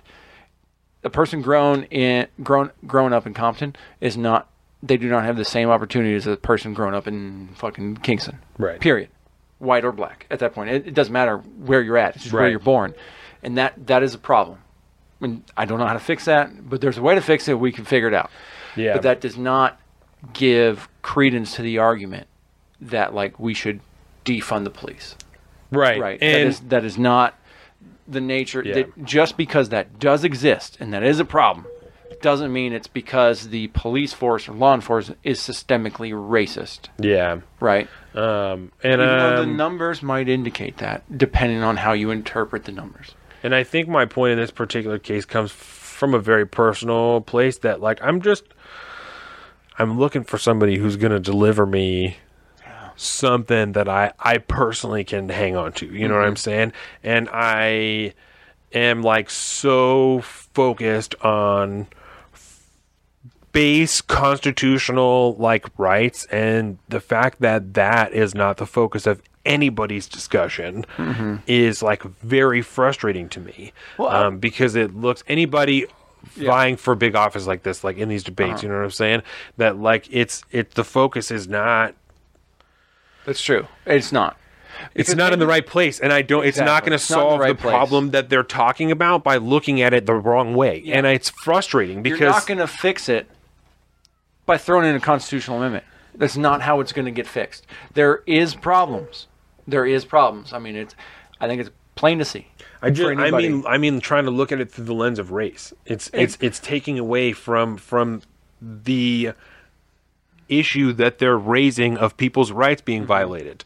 To Mm-hmm. Yes. to then look at that through the lens of race is taking away from that whole discussion. It's taking away Mm-hmm. from that progress. And if he would have taken a moment to do what he has to do for the party, right? Like I said, and be like, absolutely, there's you know, like I said, racial issues in this country, whatever he has to say, right? And then afterwards to appeal to everybody and say, but there are also issues that we're seeing here through the murder of Duncan Lemp and Breonna Taylor. That this is an issue for everybody, and that these even use it as, as a bridge into it that these systemic if that's what he wants to say right these systemic racial issues are leading into problems for everybody right that's not like i They're don't the that's, canary in the coal mine. and I don't think that's too far of a jump for him to make Mm-hmm. and still be on board with the Democratic narrative that he has to keep up with, right? And I'm just, I'm personally losing faith in. Not that I had it in these two individuals to begin with, but the people that are that are raising to these ranks. That the idea of base constitutional protections are so far in the back of your mind that it can't even be addressed. Now It can't even be brought up. and that is like, because race, in however whatever percentage of the aspect is that you want to assign to it, it is an aspect, and so it takes over due to the current societal position wherever we're at with this thing because the left has put in the idea that race is everything into everybody's mind. And we've all, whether we like it or not, we've all adopted that because Yeah. we're all talking about it, right? Regardless of whether or not race is involved at some point, we are still failing to address the root fundamental cause, which is the constitutional infringement. It's not necessarily going to solve the racial aspect of it because there is. I can't shake the idea that there's still something wrong, something that we have not addressed when it comes to race. and right? and I'm not saying And that, it it's will, right? Not the it's that's not where you solve that problem. that- right. I'm not saying that it will solve the problem with race because it does exist, but Mm-hmm. Trying wanna- to solve the problem with race Yeah. will not solve the problem Yes. with the constitutional crisis. and that's not to take it's away from the idea that we do need to address the race issue. And if- because it, but if it's we- been made an issue. So it And- obviously yeah. is an issue somewhere. But we my- need to address it. But there's other things that we want to address with that because what the catalyst to what is bringing this to the fore is the constant the, the constitutional problem.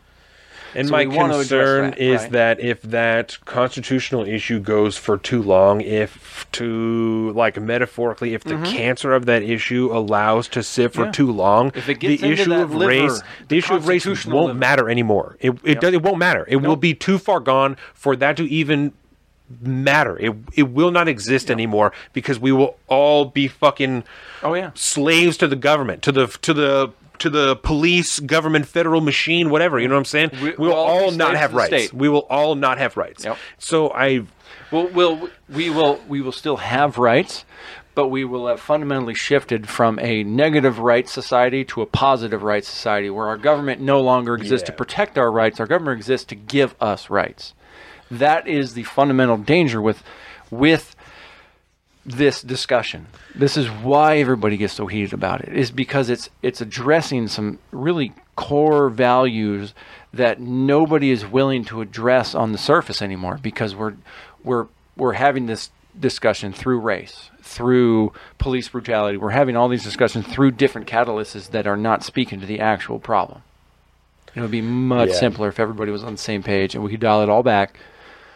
And I feel like if you if Joe Biden was to make an argument of like I said of the police acting unconstitutional acting unconstitutionally, like even even Chad Offenbacher would be able to get down on it. Would be able to would have to give Joe Biden one point. You know what I'm saying? Because even as much as I know Chad hates Joe Biden, like probably to his core, if he were to hear Joe Biden say the police have been warped into a body that is violating your constitutional rights and it's funded through your tax dollars. What the fuck is Chad going to say other than straight up? Right? That's he's that's he has no choice but to give that point to Joe Biden. And I'm I don't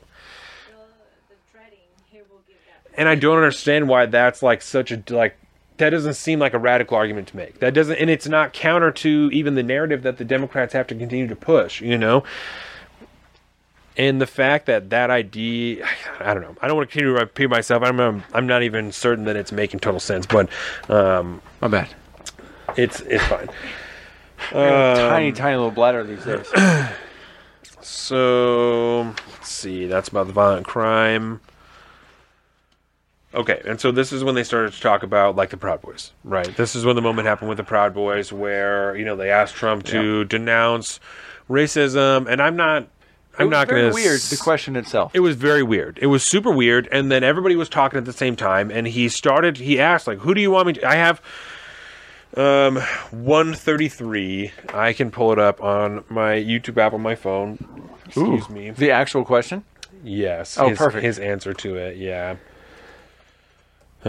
because it was. Uh, this is one of those Trump answers, unfortunately, that you have to go back to the transcript to argue the validity of what he right. said. Because I'm not defending it because he certainly could have Because it was answered so a hell of a lot poorly better. it was so poorly described.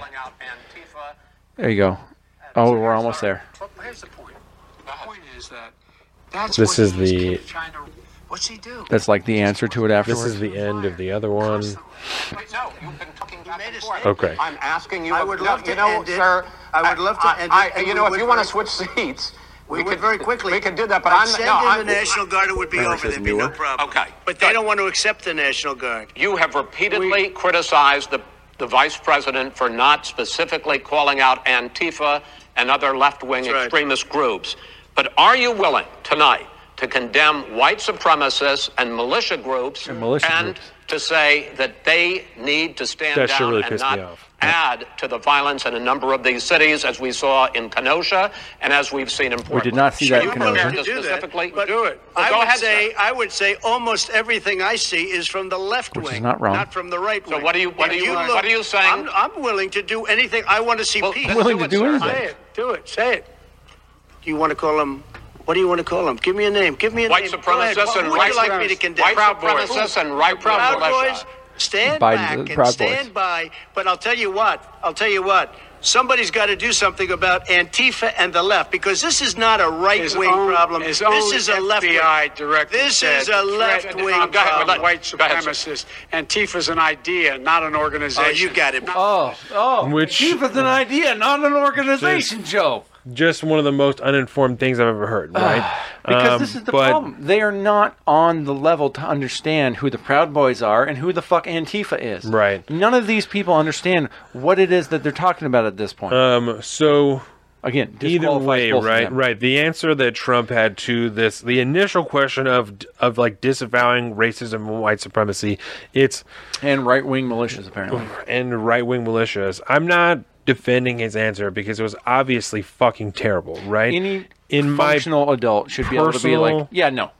Hard, hard, yeah, these people are terrible. Yeah, in my personal opinion, right, it sounds like he's starting to form an answer that will be a disavowing of the Yeah. of whatever they're asking. Just give him time. And- He'll roll up then to it. It's not going to be in the first sentence. because of and I don't want to like talk shit on the president, but like his like his monkey brain activates and like mm-hmm. two people talking to him at the same time because he's he just- is not a person. He is an ego. he throws his middle fingers up and Yep. says, "Fuck you guys, Proud Boys, fucking whatever. I don't, whatever. I don't give a shit. Fuck you Yep. guys." So, I'm not, I'm not defending it because there's no reason that There a grown no man at defense of it. 70 whatever years old was not able to say again because he's done it in the past, right? Oh, We've talked Kayleigh about it. It's happened in the over it. past, but there's no reason that he could not do exactly what was expected and say, Of know. course, I disavow white supremacy and racism. Of course, I do. It has no place in America,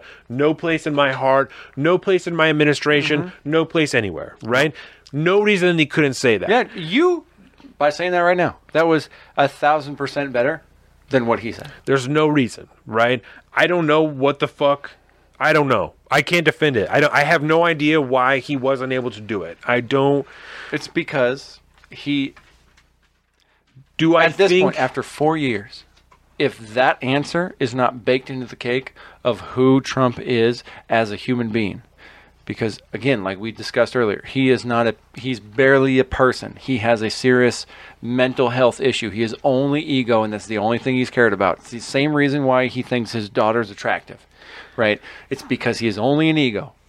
This is what where all of his defects come from because he is not a human being person because he is mostly ego. That is an egotistical And you don't attack. think you don't think that it's because he's a white supremacist No. or a racist or because he wants the Proud Boys to beat the shit out of Antifa He doesn't or know who the Proud Boys are, and we know that, right? Okay. And neither does Joe Biden. Nobody knows who the Proud Boys are, except for the Proud Boys are led by a a, a Latino Cuban, like an Afro Cuban. I believe he's Afro Cuban. He might not be. He might just be Cuban, but they're led by a Cuban guy, like you, who is not fair skinned. We'll say that much.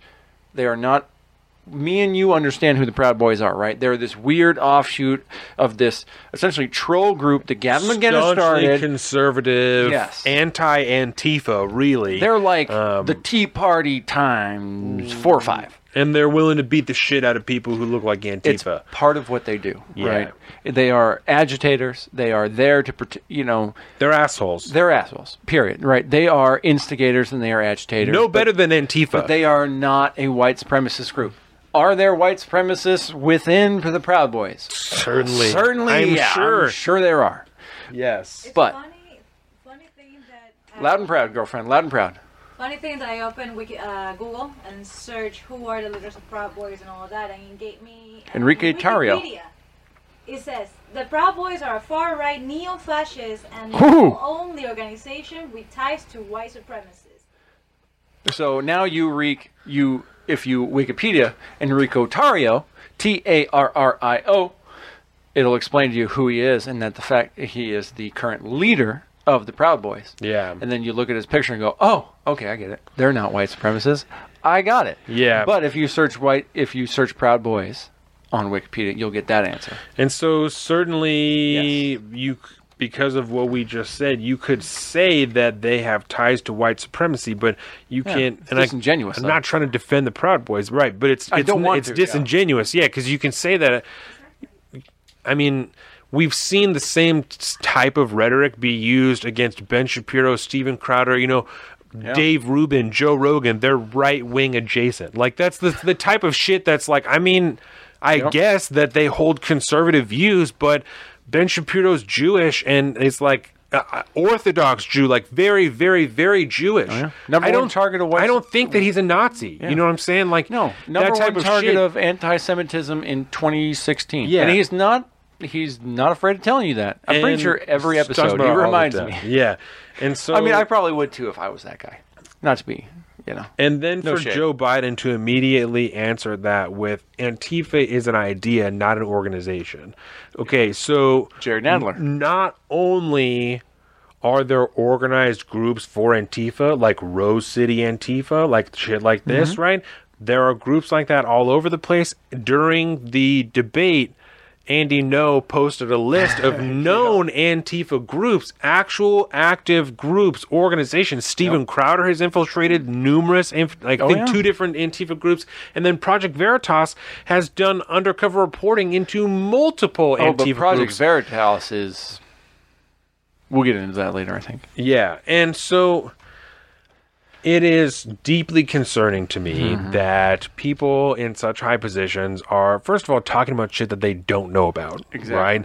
But also saying things that are so not true and continuing to distort the perception of the general public towards these extremely dangerous groups, Antifa and Proud Boys alike. Mm-hmm. And that right? just indicates that, again, they're so disconnected, like you said earlier, from the everyday culture that they have no concept of who these people actually are. Right. And only people like me and you, like Tim Pool, like Andy Ngo, like Dave Rubin, like people that actually live. Ben Shapiro, Steven Crowder. Yeah, I'm like all these people. They know Ben Shapiro. I'm starting to be. I'm starting to have more and more of a problem with because I'm seeing he's becoming more and more disconnected and more and more towing a party line versus. I don't. else. I don't and I listen get to it. him as often. Yeah, I get it, but it is. Yeah, I'm just saying. I'm very frustrated with him lately. Mm-hmm. Like Philip DeFranco. Oh fuck, dude. Watch his episode on the debate, and you go, oh, oh, I get it, man. Like you, you, you drank the Kool Aid. Yeah. I get it. You're, you're on it. You know, he's, he was describing it the other. I got so fucking pissed. even his describing it as this vote coming up as you know, it's not a vote between like, you know, Trump and Biden or no, it's a it's a vote against for Trump against democracy. Oh I was my like, no, no, no, no, dude, no, none of that is right. None of that is right. yeah. I mean, I can see, yeah, a Trump, uh, Trump against vote or democracy. I mean, against Trump or democracy in a in a very nuanced, very kind of niche way that might be a correct statement, because yeah, what Joe Biden's going to usher in will become a, essentially a pure democracy if he had his way, but that's not It's not what he meant. Not no. That Yeah. and he also. I would suggest you watch it if you haven't. I'd be curious your take on it because it's not that long. It's just him his first take on the debate. Yeah. When he, and he went into it with this. I'd be curious where he found this too, but it was a uh, specific tactic. There's a name for the tactic that Trump used during the debate, which is essentially the Mike Tyson attack, attack, attack. Don't come off. Just keep coming, keep coming like a fucking freight train. Yeah. There's a name for that. I forget what it is, but I just don't think that that's. There was no pre-calculation towards what Trump was doing at that point. And to assign him any any kind of retrospective, you know, um, you know, strategy is I think giving him too much credit. Yes. But um, I would highly recommend people check that out. But it's again how I think so many people now are just becoming so. I want to say disenfranchised. I wrote a whole thing the other day about franchisement and or disillusioned because I've become disillusioned with politics. Um, that's a whole nother side. But like it's it's to get all the way back to the debate and all that stuff because I Yeah. I love to just go like three rails over. Um, you know, it, it's why Trump again is the worst avatar to speak against these ideas. When, Yes. When when Biden gets up there and says, you know, Antifa is just an idea. Motherfucker, no, it's not. There's legitimate groups, and it goes all the way over to post World War II Europe. Like Antifa's, it started in Europe. Yeah. All right, and it's over here now, and what it started at, it's not here. There's a whole history behind it, and you should fucking look into it because it's really important, and it's and it's very very interesting. Well, first of all, especially because it's not a bad concept. Especially when Christopher Wray but- is saying that it's like, you know what I'm saying? He's able to quote his own FBI Yeah. director and because there isn't consistent understanding across the different intelligence organizations. Because Mike There isn't. Pompeo, who used to be the CIA director, and I haven't heard Gina Haspel talk about it, but I'm sure that she's on the same tilt that She Mike don't talk about Pompeo is. because she's all about murking people. Yeah, I'm I'm sure that she's on the. I'm sorry, Gina What? Haspel is scary. she's terrifying. Gina Haspel- because she's very quiet Babe, and very um, dangerous. Gina Haspel was allegedly for Oh, legal protection, allegedly. Because the CIA will come after you. allegedly the head of a black site where they tortured the fuck out of people. Um, oh yeah, like tortured the fuck out of people.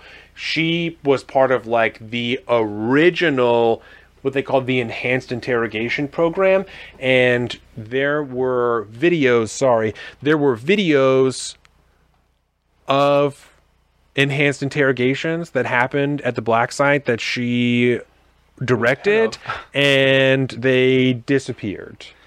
And there may or may not have been email communications about how it would be beneficial for the videotapes to not exist anymore. Oh, yeah. And, you know, maybe what should be done with them.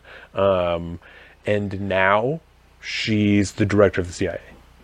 So I'm Word. pretty certain that Gina Haspel's on the same tilt as Mike Pompeo as far as she's this very scary person. You look into her. We during her confirmation, we talked. we talked a lot bit. about Gina Haspel. and terrifying.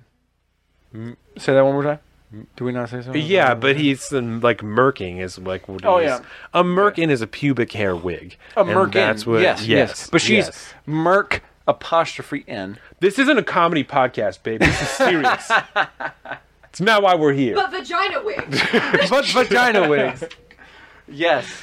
Especially, Yes, I will say, when I discovered what a merkin was, I was, I was fascinated, and I googled googled a lot, and then I immediately you never should googled you should that duck, ever duck, again. that type of shit. um, I don't want to relive that experience. yeah, sorry. so I'm I'm sure that that Gina Haspel's on the same tilt as Mike Pompeo as far as what Antifa really is, right? Yes. I don't understand why there isn't consistency in the FBI that of that understanding. Um, Did you listen to the Comey testimony recently? no. Oh fuck, bud.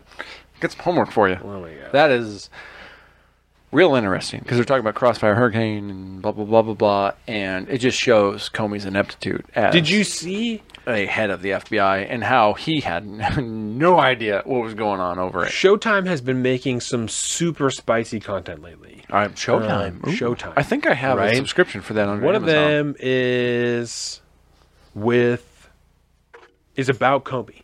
Right? It's like it's about him and like all the shit happening like before the election and whatnot, and um, The reason like why Hillary the- Clinton, why we're having this conversation, why Hillary the- Clinton isn't president right now. James Comey. the meetings between him and Donald Trump, and you know, like all the nefarious things that Donald Mm-hmm. Oh, Trump yeah. did. Like that's this whole thing is about like essentially painting James Comey as like a hero. Oh, yeah. and Hero of the left. Cost, yes, yes, cost Hillary yeah. Clinton the election and then there's something else they're making too. I don't remember. That's another like Trump type of thing. That's I'm shocked. I'm really surprised. I gotta check it out. It's Showtime? Okay. Showtime, yeah. Um, excuse me. I've just seen the commercials for it. I don't have Showtime. I saw the ads for it on YouTube. It's craziness. Can I do a quick side? What? On YouTube, right? I keep getting these advertisements for um, trying to get me to join YouTube Red. You know the whole Yeah. pay for YouTube thing. And there's a movie on there uh, about Jordan Peterson, and it's only available, I think, that I've been able to find so far. I think it's called Rising or something like that, about uh, Jordan Peterson, and there's a bunch of other like hardcore conservative movies and documentaries that I've seen advertised to me now on YouTube for YouTube Red, trying to get me to go to YouTube Red. Have you seen any of those? Have you seen? Let me see if I can go to YouTube real quick and see if it'll come up No. in my advertisements. But while Um, you're looking for that, I'll tell yes. you I did watch tell me the story, baby. a YouTube documentary done by The Blaze TV Oh yeah, that was called Riding the Dragon. and Steven Crowder's part of the Blaze now. Yes. I, have been So is Dave Rubin. re-listening to, of course, Davis. Good for Dave. He needs help. Yes. Dave can't. He couldn't figure out a lane to go to. Um, and so it is a documentary called Riding the Dragon, Mhm. and it is about it is about Joe Biden, Hunter Biden, and their financial ties to China and Russia. it's like a 45 minute. I'm serious. I'm serious. I, I am watched it. it. You should watch it. It's. I'm not. There you go. I can't attest to whether The Rise of Jordan Peterson documentary 2019. It's been advertised to me all this time, but I need to be YouTube Red so I can get it. It's inappropriate for some viewers, FYI. interesting. Yeah, I've been I've been No. all over following JBP since his uh, situation. You know, and I just keep waiting for him to come back. I don't know if he's ever going to come back. to I'm be sure he honest. will. I just He'll be back. did you watch that Mikhaila Peterson interview with her, her dad? It's She was sad, bro. it's painful. I cried. She was sad. I cried. I'm not gonna. I'm not gonna lie. I cried I've because seen a that lot of shit- people shit on Jordan Peterson for no um, fucking reason because they're ignorant fucks. 'Cause that man Yeah. is, is one of the greatest human beings to ever walk the planet in our contemporary world. I 100%. even John added me to this group on Facebook. That's like John's all about adding know. people to groups. Yes, I know, and I don't remember which me in a one it was, but we were like asking for book recommendations, and someone recommended Jordan Peterson. There's all these people in the comments. You're like, this, this is some basic thinking. Like, this isn't enlightened at all. It's fucking blah blah blah. It's not Read it, even like, and that's I'm like, it doesn't. He's not claiming to be breaking new psychological ground. He wrote a book to help people get their shit together. Yeah. He's not saying that he's coming up with a bunch of shit that nobody has ever fucking said before. No. That's why he's fucking quoting the Bible and all the he's Oh, yeah, he's quoting the shit Bible, the he's- entire time. Like Nietzsche, he's, he's talking about his- how old yeah. these ideas are, and that's why they're so important, right?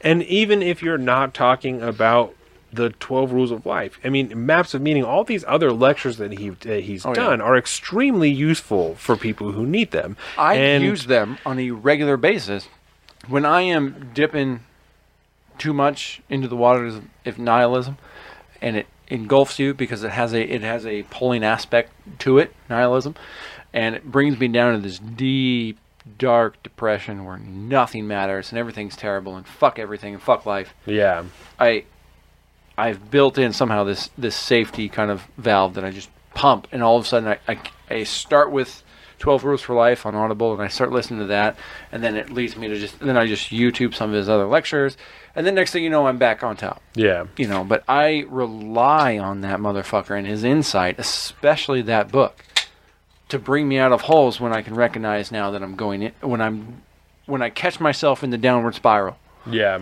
It has saved me multiple times this year, 2020. I've probably listened to that book three times this year really because it has saved me multiple times. Because much like I think I don't remember if we talked about I wish in I had the audiobook. If I had the audiobook, I'm sure I would listen to it frequently. And Don't. he narrates it. So get that shit. If you do you have Audible? yeah, Fuck. Okay. Because I don't know if I can recommend you just through book. Jordan's thing, I could probably sign up for it myself. If you started a new one, I could. I bet you I can deliver it. I can recommend it to you to a new user for free. I'm pretty sure. If not, whatever amount of money you got to pay for it, it's a thousand percent worth it. Yeah. Because the ability sure to just go, all right, I'm having a really shitty day. Click play on Rule Five. Done, and then all of a sudden I'm out of it. yeah, that's a good idea. yeah, the dude is amazing in it. That's literally why during that interview I cried multiple times because I'm like, this dude is struggling through some shit. Yeah. and he's been through it with his family, blah blah blah blah. And the dude is. Me and you went to his show in Mm-hmm. Seattle, and it. I mean, the dude. No individual on this face of planet has affected me more than JBP has. Fuck, I'm just getting all teary eyed thinking about him now. Well, I mean, we've we've spoken to many people in official and recreational capacities about the different ways that I'm we, curious where that line is.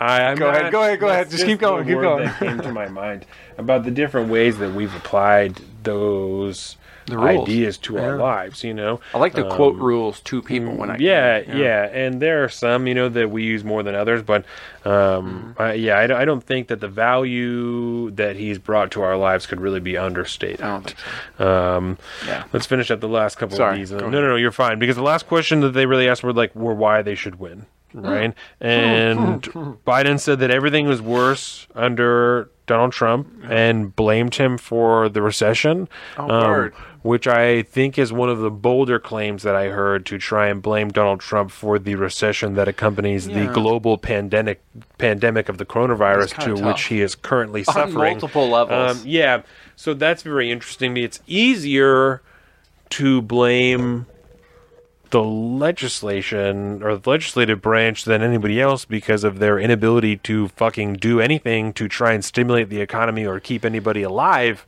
Yeah. during this time. stagnated Um, by not the difference in ideas, right? We're not at gridlock in the Senate and in the House Right. for for idea based situations. We are we are gridlocked in this House and Senate based out of pure idealism.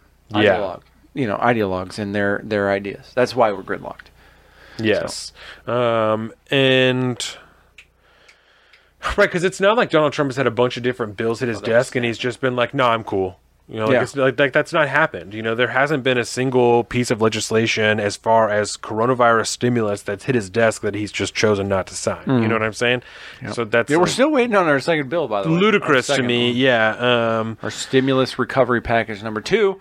after that is when Donald Trump failed to try and be presidential about Beau Biden, right? When Yeah. they started to talk Oh. about Beau and Hunter and about as um, as you can get. yes, again served up on a silver platter and just instead of just you know here's the here's the softball on a silver platter all you got to do is hit it like a fucking like you're playing t-ball out of the park no no no he takes and he smashes the dish and he goes like, no Right. fuck it i'm going to destroy this whole thing fuck fuck it beau biden i'm not going to talk about him i'm not going to give him the benefit of the doubt i'm not going to say he was an american hero i'm not going to say nothing. all the thing, especially as a technical conservative with Right. with an R Right. behind his in, Right. you know behind his name. Even just a small one. So easy, so easy to do, and you are not coherent enough. You're not smart enough. You're not present enough. You're not cohesive enough to articulate that at all. If Much, John- much less tried to do it. He just didn't do it at all. Yeah. If John right past John McCain were here, he'd be flipping his shit. There's there's yeah yeah we'll just say that. That's another discussion, but. Uh, It's true. very true. he'd be flipping his shit. I think commentary was talking about uh, the difference if if McCain had been president versus Trump at this point, and you look at like, or no, maybe it must have been Tim Pool because if McCain would have been elected, you know, Trump has done a lot of anti-war things in the Middle East and getting the fuck out and all this good stuff, which is, if you were to ask me, good thing, super opinion, but you know, for a lot of people, if McCain would have been in, we wouldn't be dealing with certain problems, but we'd probably have we'd probably be in Iran by now yeah. if McCain was in, you know. So it's, it's toss up. Um, after this, they got asked about the Green New Deal. So they're asked, they have to be talking about Yeah. like the the economy or the uh, yeah, the environment. Yeah, and Joe Biden said that the Green New Deal isn't his deal and he doesn't support it. Oh, No, right? that's a which is lie. interesting because Kamala Harris co-sponsored it in the Senate. Mm-hmm.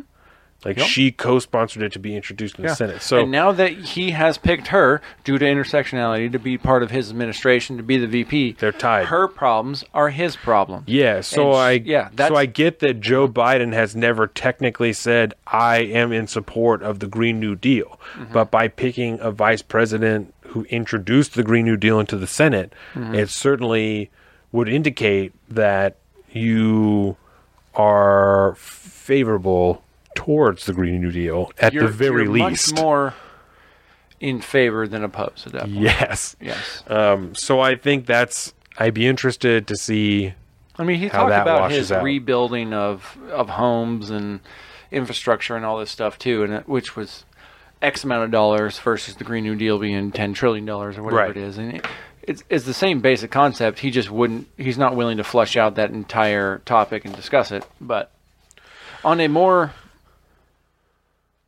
higher elevated position, when you're looking at this, if you're looking at this a little higher up, more top down, Joe Biden as a candidate himself, um, and it might just be me. This might just be my opinion. So please interject if you have other You're ideas or thoughts. Um, it's- I'm used to it. Um, Joe Biden, I don't see as necessarily somebody who holds, at least at this point in his career and his life, I don't see him outwardly espousing views that he holds as his own anymore. no, I think I feel right. like he has 100% been, you know, if this was the rise of the Vox Populi, which we thought was Trump, and as it turns out, no, that was just get the Republicans in power, now Mitch McConnell takes over.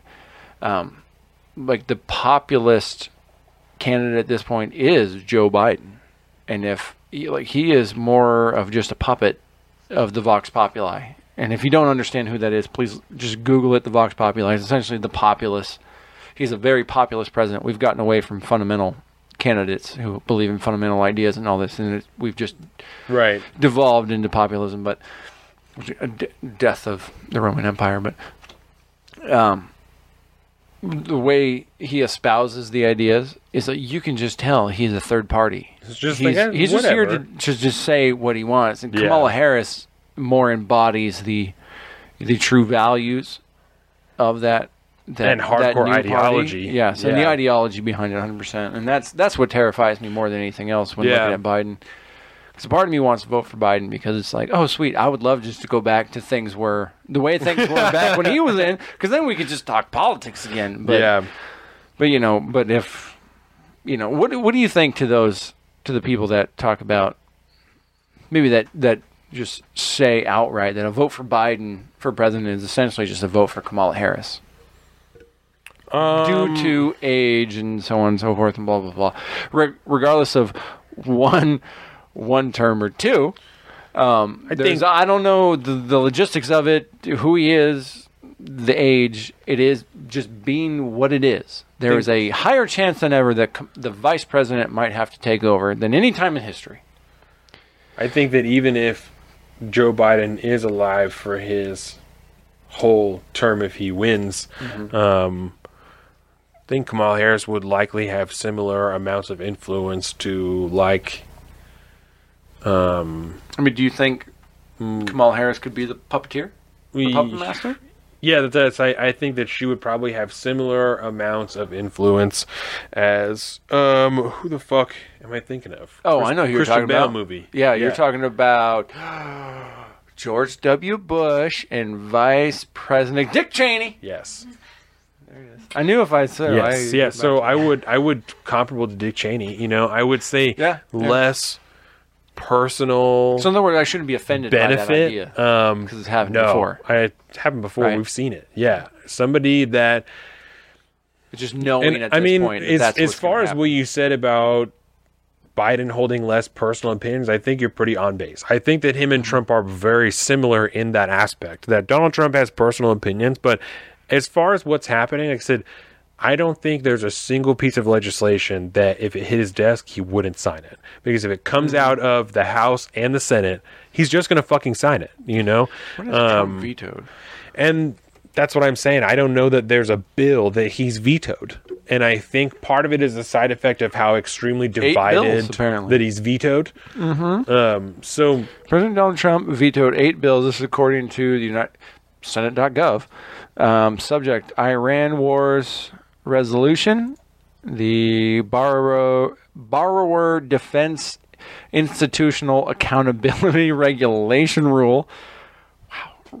Relating to a national emergency declaration president on February 15th, The Yemen War Powers Resolution, Saudi Arabia and United Kingdom and Great Britain and Northern Ireland Arms and Sales Disapproval Resolution, UAE Arms Sales Disapproval Resolution. Saudi- Interesting. yeah, right? They Okay, all happen to be weapons deals. they all happen to be things that he would like to continue forward with. so the fuck? okay, so I I'm not gonna lie, I did not expect that. I'll double down on that. Um, yeah, go for it. Do there's it. There's very, very few things as far as legislation goes that will hit Donald Trump's desk that Yeah. he wouldn't sign, right?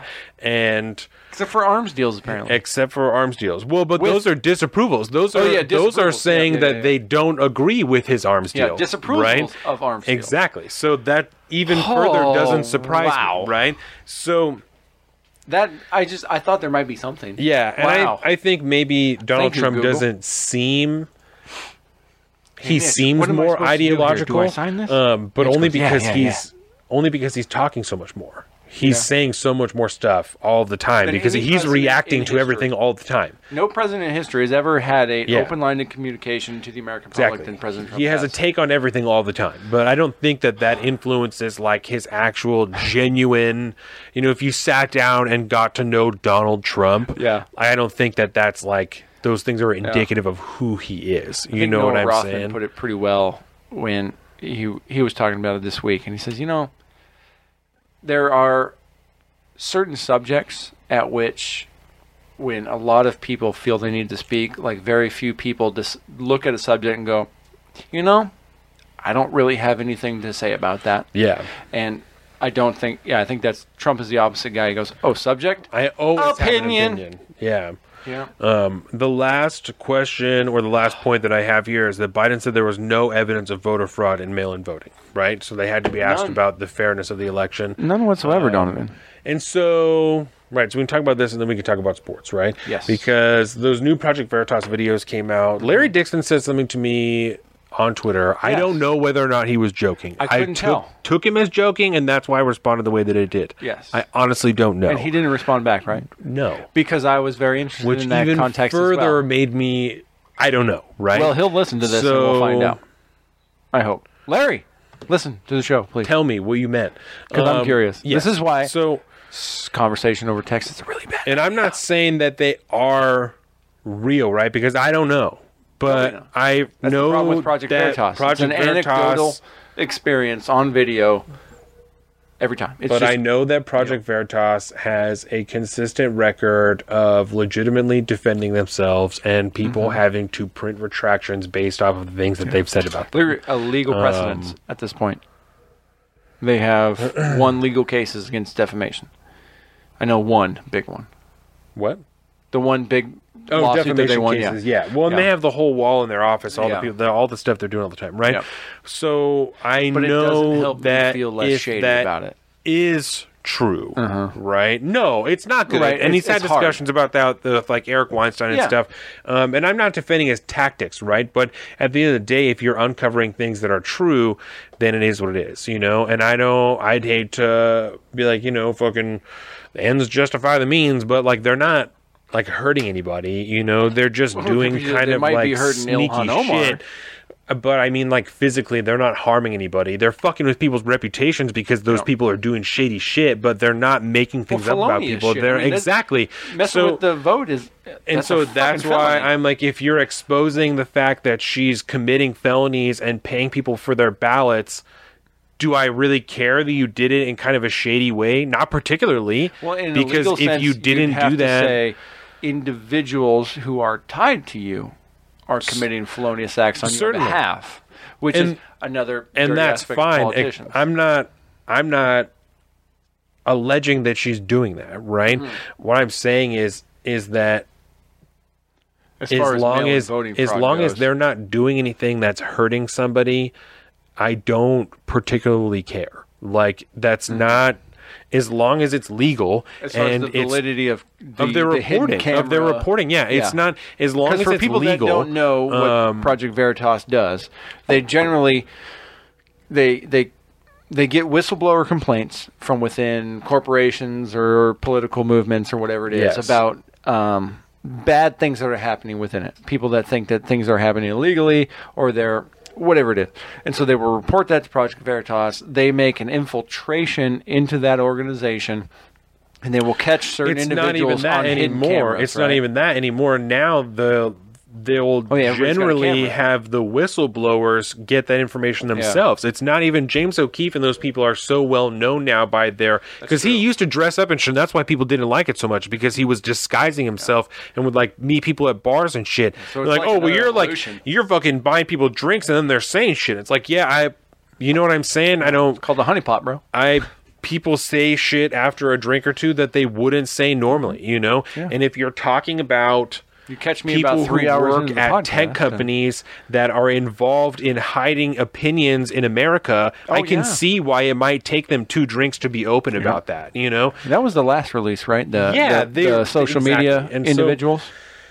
So I'm not saying that those things are true. Do you know what I'm saying? But, But it seems to take. look very not good. Yeah. Um, and there seems to be financial ties between the two, and it, I find Yeah. it doubly troubling that I don't like that way that that sounded at all. Um, Double trouble.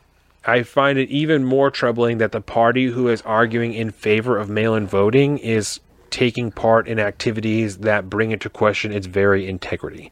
Well, you- we have you live in a state that we have been voting by mail for years now. Oh, long time. I know for a fact that it can work. Yep. So I find it, like I said, extremely frustrating that the party that is arguing in favor for it is doing things that are questioning its integrity. And And I think I can go back to previous episodes where I've argued that point where, you know, Washington State can get away with it because we've done it for a long time. There's certain other states just like us that can do it, but to to ask every state in the nation to try to just shift gears at this point when we know how slow government bureaucracy works to have it be valid, I think it was completely unrealistic. Well, and I just heard And I two think weeks the- ago, like logistically, I just heard like two weeks ago that they were like, oh, now they're talking about putting in ballot drop boxes in places so that you don't have to mail them. Like, Imagine wait, that. what? Why weren't you doing that before? Because Yeah. that's what the I fuck thought that- we that do was the- here. I thought that's what you did. That's what we do here. They're fucking ballot drop boxes all over the place. they don't, don't just go in go to a mailboxes. post They go in the mail drop, like in the ballot drop box. They're at fucking schools and post offices and libraries. There's one in Fire Keyport. departments and They're shit. all over the place. Yes. I don't understand why that wasn't part of the initial infrastructure plan as far as mail-in voting goes. Which is why trying to just do this at the last minute was a really fucking bad Concerning. idea. Because Washington, as it is, we do have a very good track record with our mail-in voting, if you want to call it that at that point, the absentee Yeah. voting at that point where you don't go to a poll place and get a little sticker that says, "I fucking voted." We've been doing that for a very long time, and it's worked out Yeah. pretty well, right? As far as we can tell. Um, I don't know. I haven't dived deep into any kind of There, You know, but it uh, seems to my pretty at this knowledge, point. to my knowledge, there are You know? not any large scale or significant voter scandals in our state. If there are, Other I'm than the more fact that than the happy legislature- to have people expose Yeah. them to us. But to Yeah. my knowledge, there are not. We have a separate problem where our legislature decides to legally fight against do shit we the don't want. votes of the people Yeah. w- to protect the votes that they did without a vote of the people. But that's a totally different thing. Yeah, but and that's the difference between having that white mailbox and the blue mailbox. Yes. It's because we have a white mailbox that sits there at the same places for years and years and years, and the only time it's ever full is when it's time to vote. And then we vote, and it goes in there, and the rest of the people vote at the polling place. Done. It's not that hard to set up, and I understand a simple, a simple thing like that for every state government to try to take on and make decisions about, and to actually carry through and execute would take years. It would take an entire election cycle, probably four years, for a government to actually do that and to have it in place, and then another four years to figure out the the system of bureaucracy you need behind that to accurately get a count. But it's entirely possible. And It is very simple, realistically. Yeah. But the concept that the entire nation was going to be able to just jump on board like that within a matter of months is is ludicrous, if you ask, I think most people. And not to derail the idea of mail-in voting, because I mean, unless we make this motherfucker an actual national holiday and give people the day off, go out and vote. I don't I don't see any way that you could do it other than that. Other than absentee and a heavy mail-in, because people have lives. Un- you gotta, you gotta unknowingly to most people. You got to do one. Either give everyone like three days off, Yeah. so that they can go. Like you know, multiple what I'm days, like a vacation, a three-day vacation. It's voting week. This is Yeah. voting week. Yes. It's a federal, a whole federal holiday. Everybody gets paid for a week. that would be my favorite thing on the face of the planet. By the way, like that's Yeah. Everybody pick a day, right? It's organized at that point. It's organized through your local county. Yep. At which day you are supposed to go down to the polls and uh-huh. vote, so there isn't fucking mile long lines outside of the place. Yeah. Funny thing that you say that in Ecuador, it is obligatory. Yes! Mandatory. I forgot to bring that up. to actually have that day off. The the whole country Yep. has a day off. for They're everyone to mandatory. vote. Tell me why Kinda the like the fuck census. it's happening in Ecuador and not in America. Ah. not to like place them on a dig. You know what I'm saying? Like you know a what? fucking. But it's because they're I just assume there's a reason that your family came here. Do you know what I'm saying? So You're right. It's because that's Not that it's a shithole country or Well, it's anything. because Donald at- Trump. At that but- point, when you're when you're Legally. yeah politically, politically. And and again, this is just going to be me grasping at straws here, but Yes. I would imagine in a grasp away. in a Latin American country such as Ecuador or Chile or Brazil or something like that, Venezuela. a Venezuela, a mandatory election would be put into place Oh, to no, not to Venezuela. add credence because if there is a mandatory day of election, if every Right. citizen in the United uh, of the United States, it, if it was obligatory and it was mandatory to go and vote, have to go. you cannot. There is an air of ill of legitimacy. There's an air of legitimacy put behind every single election. Right. So no matter what you do on the side, everybody voted. There's nobody that was. Everybody had the day off. Of Right. course they went. Everybody had to vote. They had to vote. So this is definitely the will of the people. Period. Full stop. No argument. Go fuck yourself. I'm out. Right. I am now president again for life. Period. Um, but we don't have that problem here. Yeah. Like we don't have that. It, and again, my case against voter apathy. I don't know if that's such a good thing or a bad thing, but you know, some people shouldn't be in charge. You know, there's some people that Yeah. in your daily life. How many people do you come across on the road, and you don't drive that much, right? Where you go, that motherfucker should not be on the goddamn road, Oh, all the time. right? Like almost every day. Now, carry that over to how does that person vote? Why do they vote? What's going through their head? Do they really know what's going on? Do, do they dive into 40 hours plus of fucking commentary every day and article reading and, and watching videos of all this stuff to discern whether or not you have an informed opinion or not? Yeah. Probably not, but they should they should definitely go out and vote. There's a problem there. And I, I'm not going to say that I'm not going to advocate for like a test for voting or whatever it is. You know, there's a mm-hmm. lot of different ideas, but you can't say that. But at the same time, there's some validity behind it, in a way. Wouldn't be mad. All those, It. it wouldn't be. I'm just kidding. You like you can't you can't make it mandatory at that point because the people that don't want to vote, you don't want them to vote anyways because they're not plugged I don't. in. I don't know. I don't want anybody that's to not vote. That's I don't either. I don't. I I don't want anybody to not have the right to vote, and to be able to just go out and cast their vote. But you know, for a fact, just like I don't want anybody to not be held back from a driver's license. But there's a lot of people that shouldn't be on the road. Right, Yeah, but that, but that's just the yeah, messy I'm- reality of being a Of- free, freedom-loving American. that's the reality of like everything ever. There are Ever, people who yeah. shouldn't drink alcohol. There are people who shouldn't even f- drink caffeine. It's a little You too know what I'm finite. A little too finite. Yeah, there's. Yep. Yeah, you keep that's you can't be telling people what they should and shouldn't be Yeah. doing. You but isn't that kind of the general problem with just talking about politics in general? Because there is a black and white way we're supposed to run things, but there's a hell of a lot of gray area in which we all operate in. yeah, You know, Yeah. with some fundamental ties back to that black and white. yeah. So, um, So what was that last topic of the debate? That was it. Validity of mail-in voting. Yeah, because I'm I'm down with mail-in voting again. I'm down with mail-in voting. We just need we all need Yeah, time. no shit. We do here, Colin. And I kind of wish, in a weird way, that we can all have a national, a national minimum standard of voting that we can all essentially do. I wish we could. I wish in a perfect world that we can all do voting the way we do in Washington State, where we all have the white box and we all have the blue box. I don't think you there's know. any reason that we can't. I just we couldn't. That, It's just timing yeah. timing. And if to bring it a little bit more into reality, right? Like let's let's just play around with some hypotheticals real quick. We did four hours last last week, Donna, or a couple weeks ago. Donna. I'm going to stress this one a little bit. Um, I just want one more opinion out of you. If we could, I don't know, give me your like your perfect world in the way voting would go down in the United States of America, given the fact that every state has to have their own autonomy and run their own elections, even on the federal level, right? I don't see there's any reason that people can't vote online. Online. I No de- security issues. I deposit my check through my fucking phone. That's a good point. I can file my taxes on my phone. That's a very good point. I know if, I'm a little more concerned about people getting my social security number than knowing who I voted for. So I don't see any reason that Could somebody steal your able to.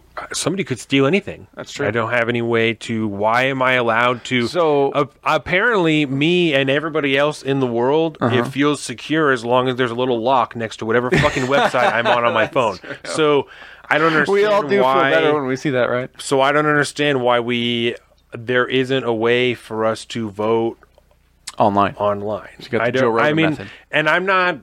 I don't know what it is, but if there's Mm-hmm. a way, e- even if everybody has to get an ID, I don't know why there isn't a reason why they're not going to people's houses to fucking print IDs out. Because when I went to sign up for my fucking bank account at BECU, they printed my debit card out. So my debit card is textureless; it's flat. So I don't know BECU why is a there textualist isn't a organization. way for. I have my my wallet in my pocket here. Yeah, no, I don't see why there isn't a way. You don't don't show the, the fucking card on the internet, but it's cool. It's textureless, Text, texture list. textureless. Less. Texture less. Got it. Yes. Yeah, word. Because So, so I don't see why there isn't a way for to vote online. no, uh, not even that to go to people's houses and print them a fucking ID. I understand there's people homeless and shit, but I mean Oh, the general yeah. argument. Okay, so I say that because the general argument against like a voter ID. So oh, there's old people who can't, who don't have driver's license, Or they can't go. folks. Right, they can't afford it. They can't go down here. They can't find a bus to go and do this. It's this and this, this travel, all this shit. Right. Yeah. Take four years because it's to take a while. Yes. Go to every fucking house that's listed in the United States, right? Like the give everyone a job, right? Just like the fucking census. Or do it go, while you're doing the census. go to everybody's house, print them an ID, use that, scan it the same way I scan a fucking check on my phone. Allow me to vote that way. All you need is the app, and you don't even need you don't even need your own phone. You can use somebody else's phone as long as you have the, the card that we printed out and gave to you at your own fucking house, wherever you were staying at that time, because it really just shows that you are who you are. We verified that when we gave this to you. Took your fucking picture, printed it out. Here you go find a phone, scan this, fucking move on. It's 2020. I there's I got to Yeah. I'll There's a pay, chip- I'll, there's I'll pay a half a million that, dollars in you know- taxes to pay for the plastic to print that shit out for sure. it doesn't make it And there's just one idea. like There, there, has got to be and I'm not a scientist, ideas, right? so there seems like No. if yeah It could be so simple. yes But at that point, do we need to forfeit more control to the federal government at that point to run our elections? what do they not run now? Yeah, I mean that's a good point. But I mean, technically, every state does things differently, right? It's the reason why we have. That's why I have a ba- uh, Yeah. a, a mail-in vote. But as far as the federal general election goes, we all Yeah. fill out a ballot. If you're going to go somewhere and vote, everybody's like the system they use might be different. So maybe they all want to develop their own app or whatever the fuck, you know, because some Mm-hmm. of them still use paper and some of them have like voting, you know, things, little digital things that look like those old fucking Game Boys, the uh, the Atari whatever's, you know. What? Do you know? Yeah. Yeah, I haven't seen fuck- those. Yeah, voting machines. I've seen a lot of Yeah, old exactly. voting machines where you go in like it looks more like a slot machine. Yeah, no, not like that anymore. They're like a lot of them are way smaller, and so I've been on absentee for a like everybody, time. yeah, everybody does their own thing. So I don't, you know, develop your own app if you want. I don't have a problem with it, but I don't see why it's not. Yeah. Out of all the things that we do online, if you can bank online, you should be able to vote, internet. and you should be able to vote online. Yeah. And like I said, if your social security number is supposed to be the most mm-hmm. sacred thing that the government ever gives you, you know, that's the only way we know They that you're you. They pers- that's they just protect it. Oh, whatever. I no the social security number. That's Oh, they, word, they word, provide it word, to you. You know Yeah. what I'm saying? I don't. I don't have. Yeah, yeah, yeah, yeah. Until the government, I didn't have a social security number. So Yep. that's I thought you said right to vote. Sorry, my bad. no, no, no. Social security number. Yep. If, if they give that to us, and that's the most you know sacred thing that they ever give us, then I don't. Which it really is, isn't it? Why can I not fucking vote on my phone? I'm way more likely to do it if I can vote on my phone. If all I have to do is Mm-hmm. scan the card that you just gave to me. You know what I'm saying? Put a little QR thingy on there, the little fucked up little block thing. You know. That's what that's called, right? Oh, you got ideas. Yeah, yeah, yeah, yeah. No, that you just got doesn't ideas, seem like that's that complicated. So almost know? like you wouldn't be opposed to essentially a constitutional amendment to say that okay, federal elections will be run by the federal government, state elections will be run by the states I mean, I feel like the federal because they already do that essentially, really. like I said, they can it can be done state by state. I'm not saying it has to be run through the federal government, but I feel like the easiest way to collect those votes would be for each state to either develop their own app or have one company develop an app for everybody. Mm-hmm. Even if they're developing 50 different apps, just have one company do it so they know that the level of security is all up to here because this one security company developed all of the apps, right? Yeah. Then just just a way of them collecting the data. You know what I'm saying? Yeah. I mean, still, if you want to fucking caucus or whatever stupid shit for the primary, then do that. That's fine. But Yeah, that's when true. we're gonna collect your vote, do it on your phone. Just send it to. Mm-hmm. Just text it to me. Just text me. Yeah, just text, text it to three oh three. Yeah, oh. Joe. oh. yeah, exactly. exactly. That was deep cut for you Yeah. primary folks. Exactly. Oh So, my god. Three oh uh uh three three seem like three oh. You can't tell if he's stuttering or if that's actually you're supposed to repeat the threes. Yeah. So, anyways, let's talk about fantasy football. Yes. Um. So as far as sports, sports, it's been a long time. Um, It has been a long time. Do you have a line today, by the way? I think I got one. I'm, I'm really really stoked about it. Yeah, because I forgot one last week. I didn't. Last week was weird. Last show was weird. You know. Um. Yeah, last show I didn't have a line. That's the first time in the history of the show. I So- just was like, okay, bye. So before we get on that, Chad texted me a little while ago because he Yeah. was watching the pre-show. He's like, "So uh, Don's mom slid into my DMs." Oh my god, she totally did. She was fucking. she called me the other day, and she was like asking me about Casey and like his his uh, bovine podiatry because Yeah, she yeah, wants yeah, to like go and like watch Casey do whatever, right? And She wants to watch Chad do some yes, chewing. yeah. First, she thought that Casey was a farrier, and I was like, no, no, no, Chad's the farrier. Like it's Colin's brother. And she was like, do you think that he would let me? I'm like, I don't. I'm sure. Like I don't know why not. You know, I like that's you're both individuals. I'm like I don't. You know, you can ask him if you want. And she was like, well, how do I do? it? I was like, just like send him a you know like a direct message on like Send him a little Facebook or whatever. Yeah. So I don't know what she says, and she has to. I'm not talking shit about her, but she has dyslexia, so her messages are not always the most clear. So hopefully they were like, Well, it sounds like You know, he, decent, He got but- gist. She just wants to watch him do some shoeing. to Yes. see what it's all about. yes. And so I'm gonna tell him. I'll be like, "Yeah, man, she's just a really curious." Was he like, what the fuck is this about? Like he just what? was like, question mark. It's like, so Don's mom slid into my DMs, and apparently she wants to see me do some chewing. She's- Question mark. really like, weird. yeah, no, she's just my interested, mom's man. Really weird. I don't blame her. because she's very curious. So She likes to explore new shit, curious is probably a really good way to put it. and that's I have to do that because I'm Yeah. very curious about a lot of things. I'll I'll go job shadow anybody to see what they fucking do. I'm curious. Yeah. Good for Kathy. Um. So this is week four of the NFL. We, as we talked about earlier, Although my fantasy team could probably beg to differ. well, no matter what, they're going to tell you it's week four, even is if it's indeed. not. um, it is indeed. and so some college conferences have already started playing the SEC, the Big. Oh, interesting. They moved them now to instead of uh, the status for my two players that were on. Um, oh shit! What's the word? Where you skip? Uh, where you kind of postponed? They were postponed. Yes. it, it was like PSP or something like that. Mhm. Now they've the official standing as far as like where it puts their opponent ranking and shit like that. They're and uh, it says bye now. They're official on a bye week now. Yes. Um, and so what Colin is referring to is over the last two weeks, there have been a series of positive tests throughout the NFL. I believe there was eight individuals on the Titans that tested positive, and now For the there COVID. have been- yes, for COVID nineteen, and now, um, Derrick Henry isn't one of them. Poor guy. and now we have seen positive tests on the Patriots. Cam Newton tested positive this morning, and we've also seen positive tests on the Kansas City Chiefs. Pause button. Um, yes, Who is the quarterback for the the Pats now? Cam Newton. Cam Newton. Is, I missed that. Okay, so that makes a lot of sense.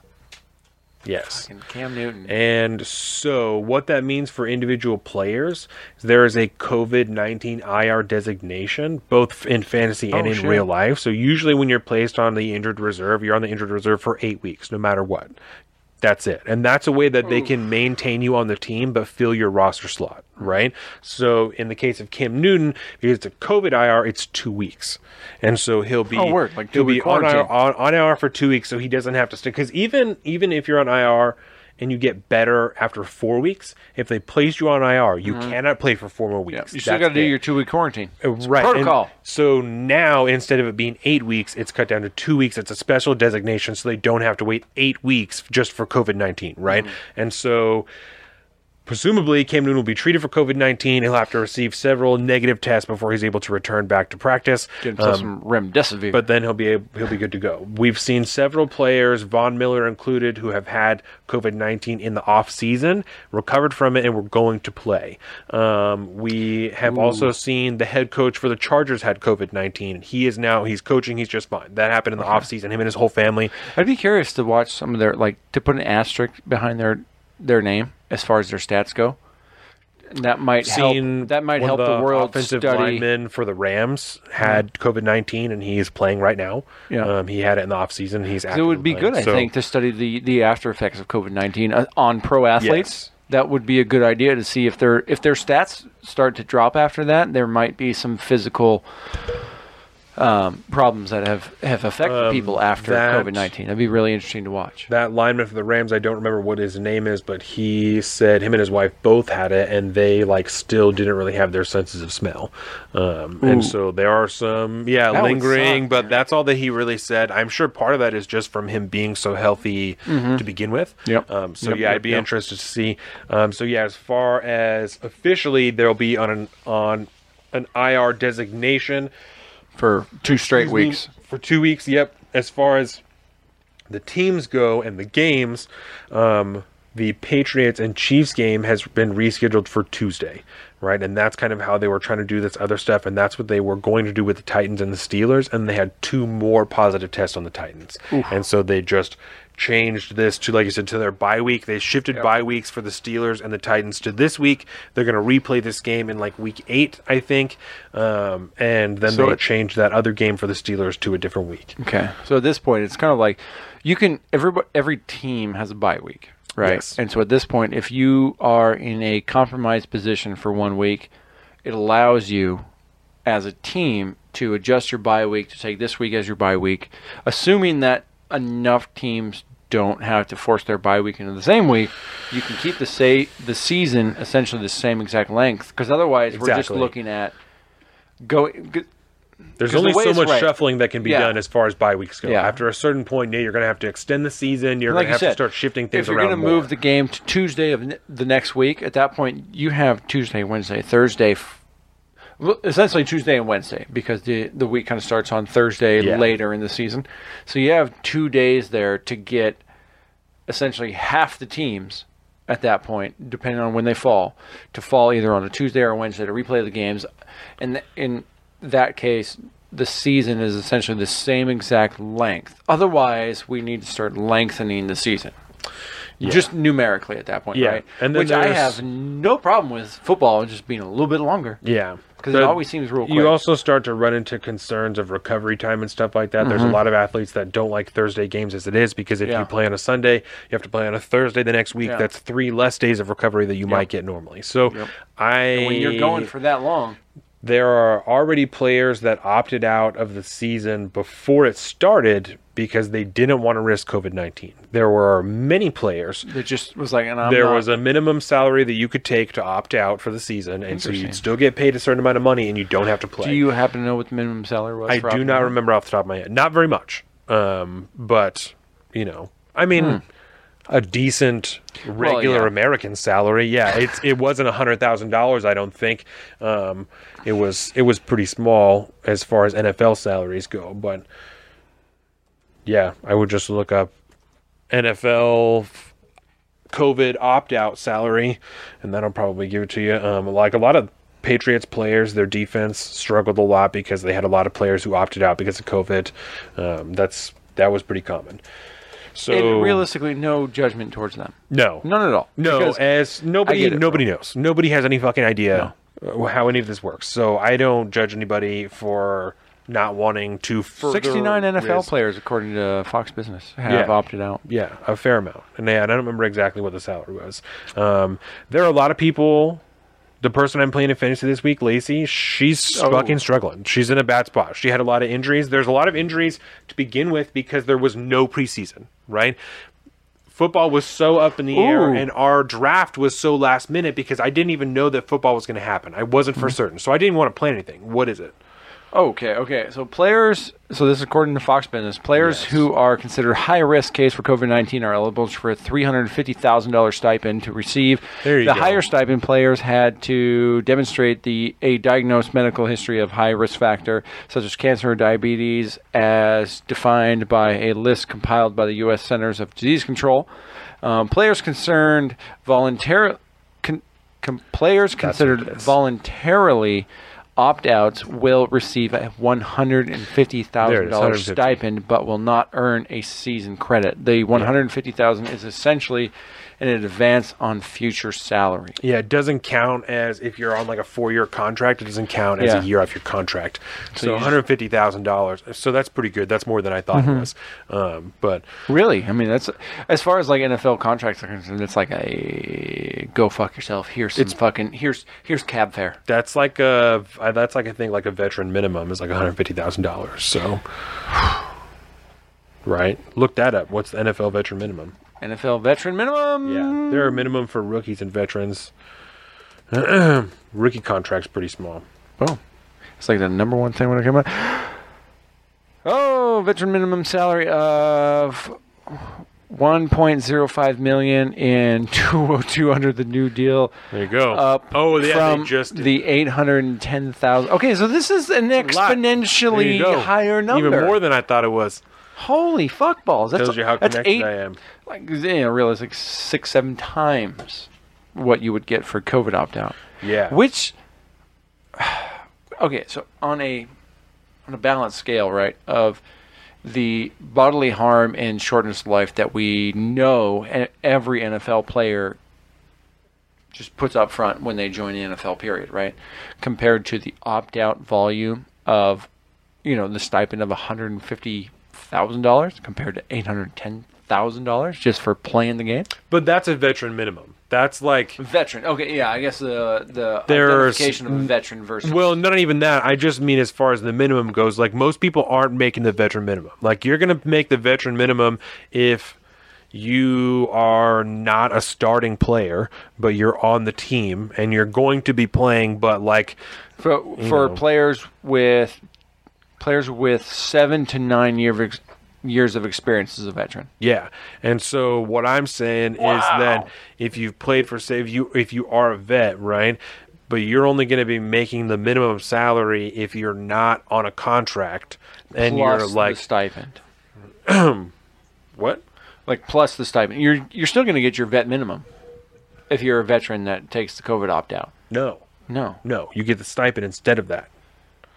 What I, what I'm saying is that the veteran minimum only applies generally in in, in normal football. Uh-huh. You're only going to be mm, making the minimum because you're not on a contract with the team and you like got picked up later. Like I said, you're not a starter. You know, a starter is going to be making way more than the veteran minimum. That's that's just like a Yeah, yeah, yeah. That's often obviously. yeah Right. So there aren't that many people who make Like Todd Gurley, the third, yeah who he's I making- just traded for this week. Right. And I'm super happy about it. Hopefully, because it's against the player I'm. Who am I playing? Right. Joe Hike? Yeah, I forget his name. He changed his name. There's a lot year. of people who are struggling. Um, so, like I said, injuries were a big problem because there Quan? because there was no preseason. Um, That's true. Rip Quan. I mean, uh, no preseason this year. And.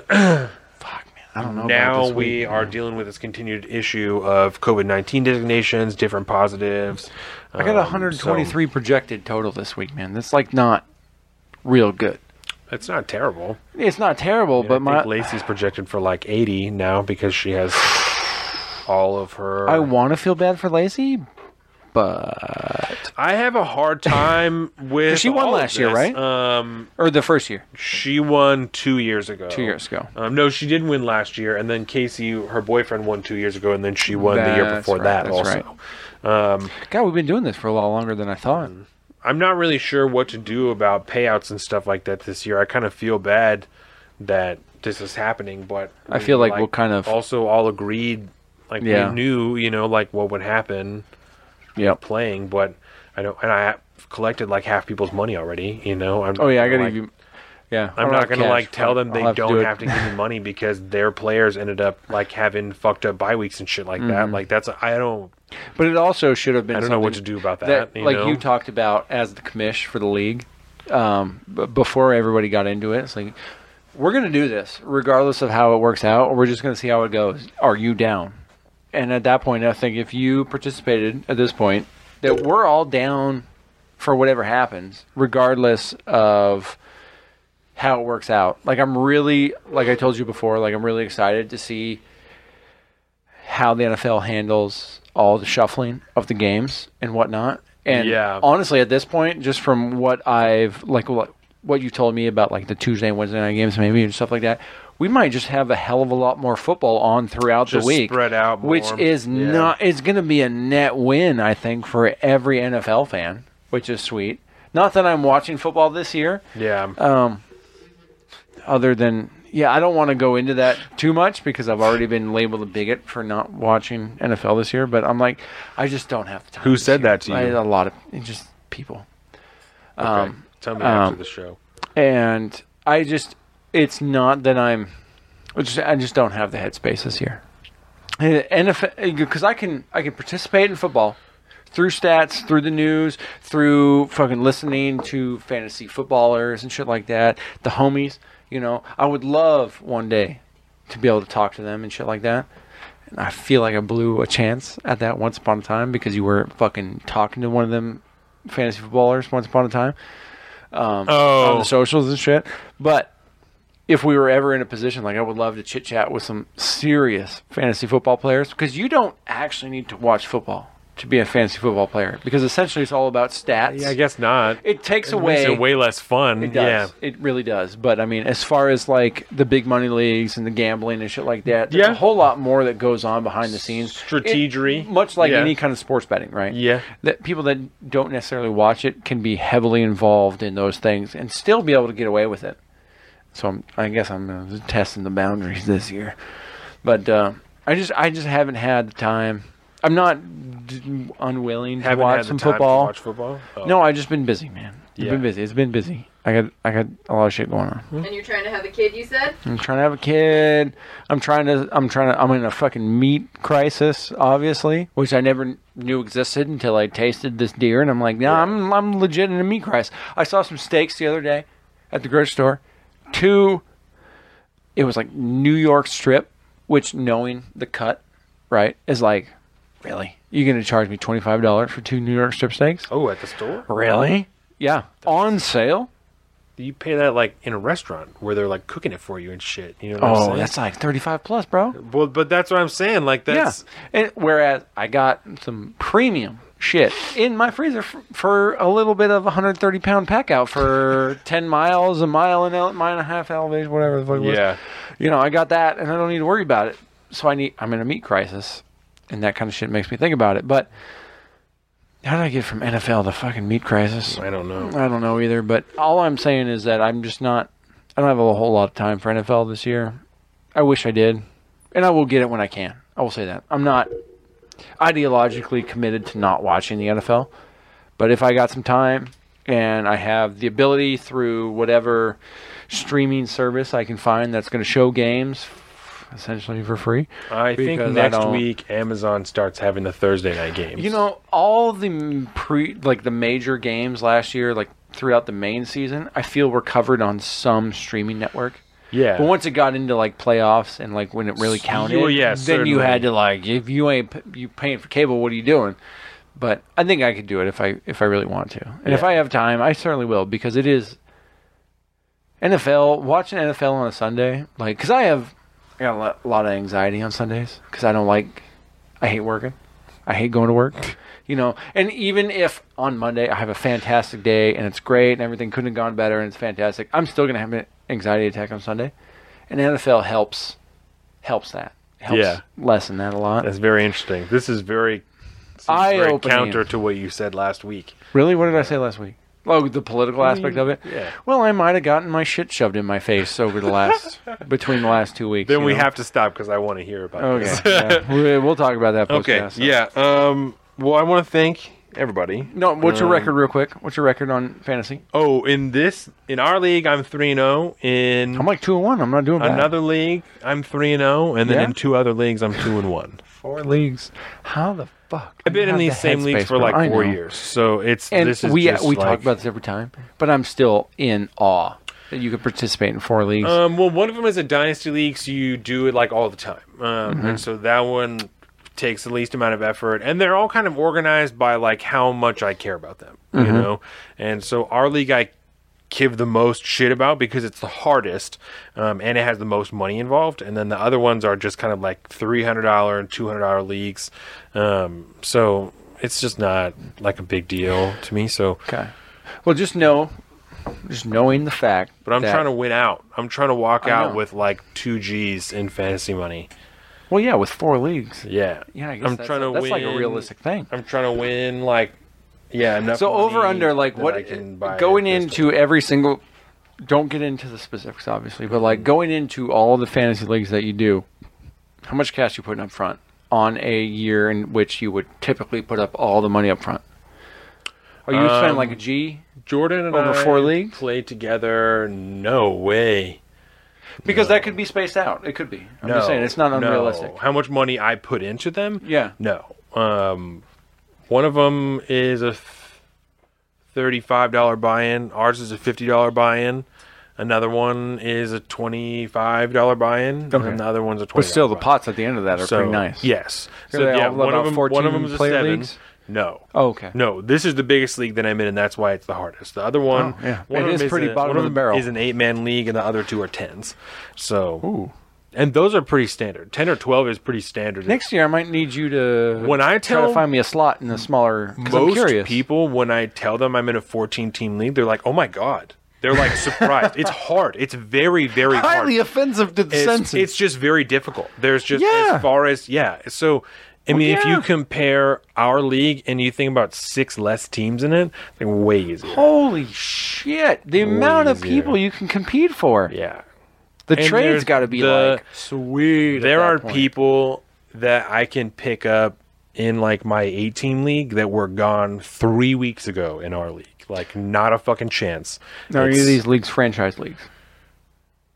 What? The other leagues that you play in are they Just the one. leagues? Just one. Okay. Now, would you Like the Dynasty League. dynasty league? Sorry, Yeah. that's that's what I meant. Um, nomenclature. Do you would you ever recommend our league going to a dynasty league, and why or why not? Uh no. I'm really trying to extend this sports thing because I need some knowledge, man. I'm sorry. I'm sorry.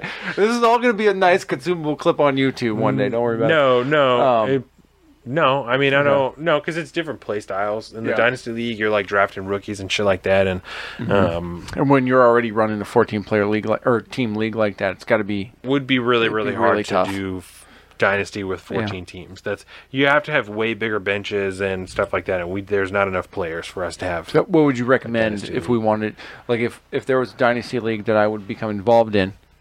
Because I don't know if there's room in any of yours. Why are you asking me all this stuff? Because I'm I I really Um, enjoy fantasy, and I'm not gonna lie, but I want to like expand my horizons a lot because I don't know a whole lot.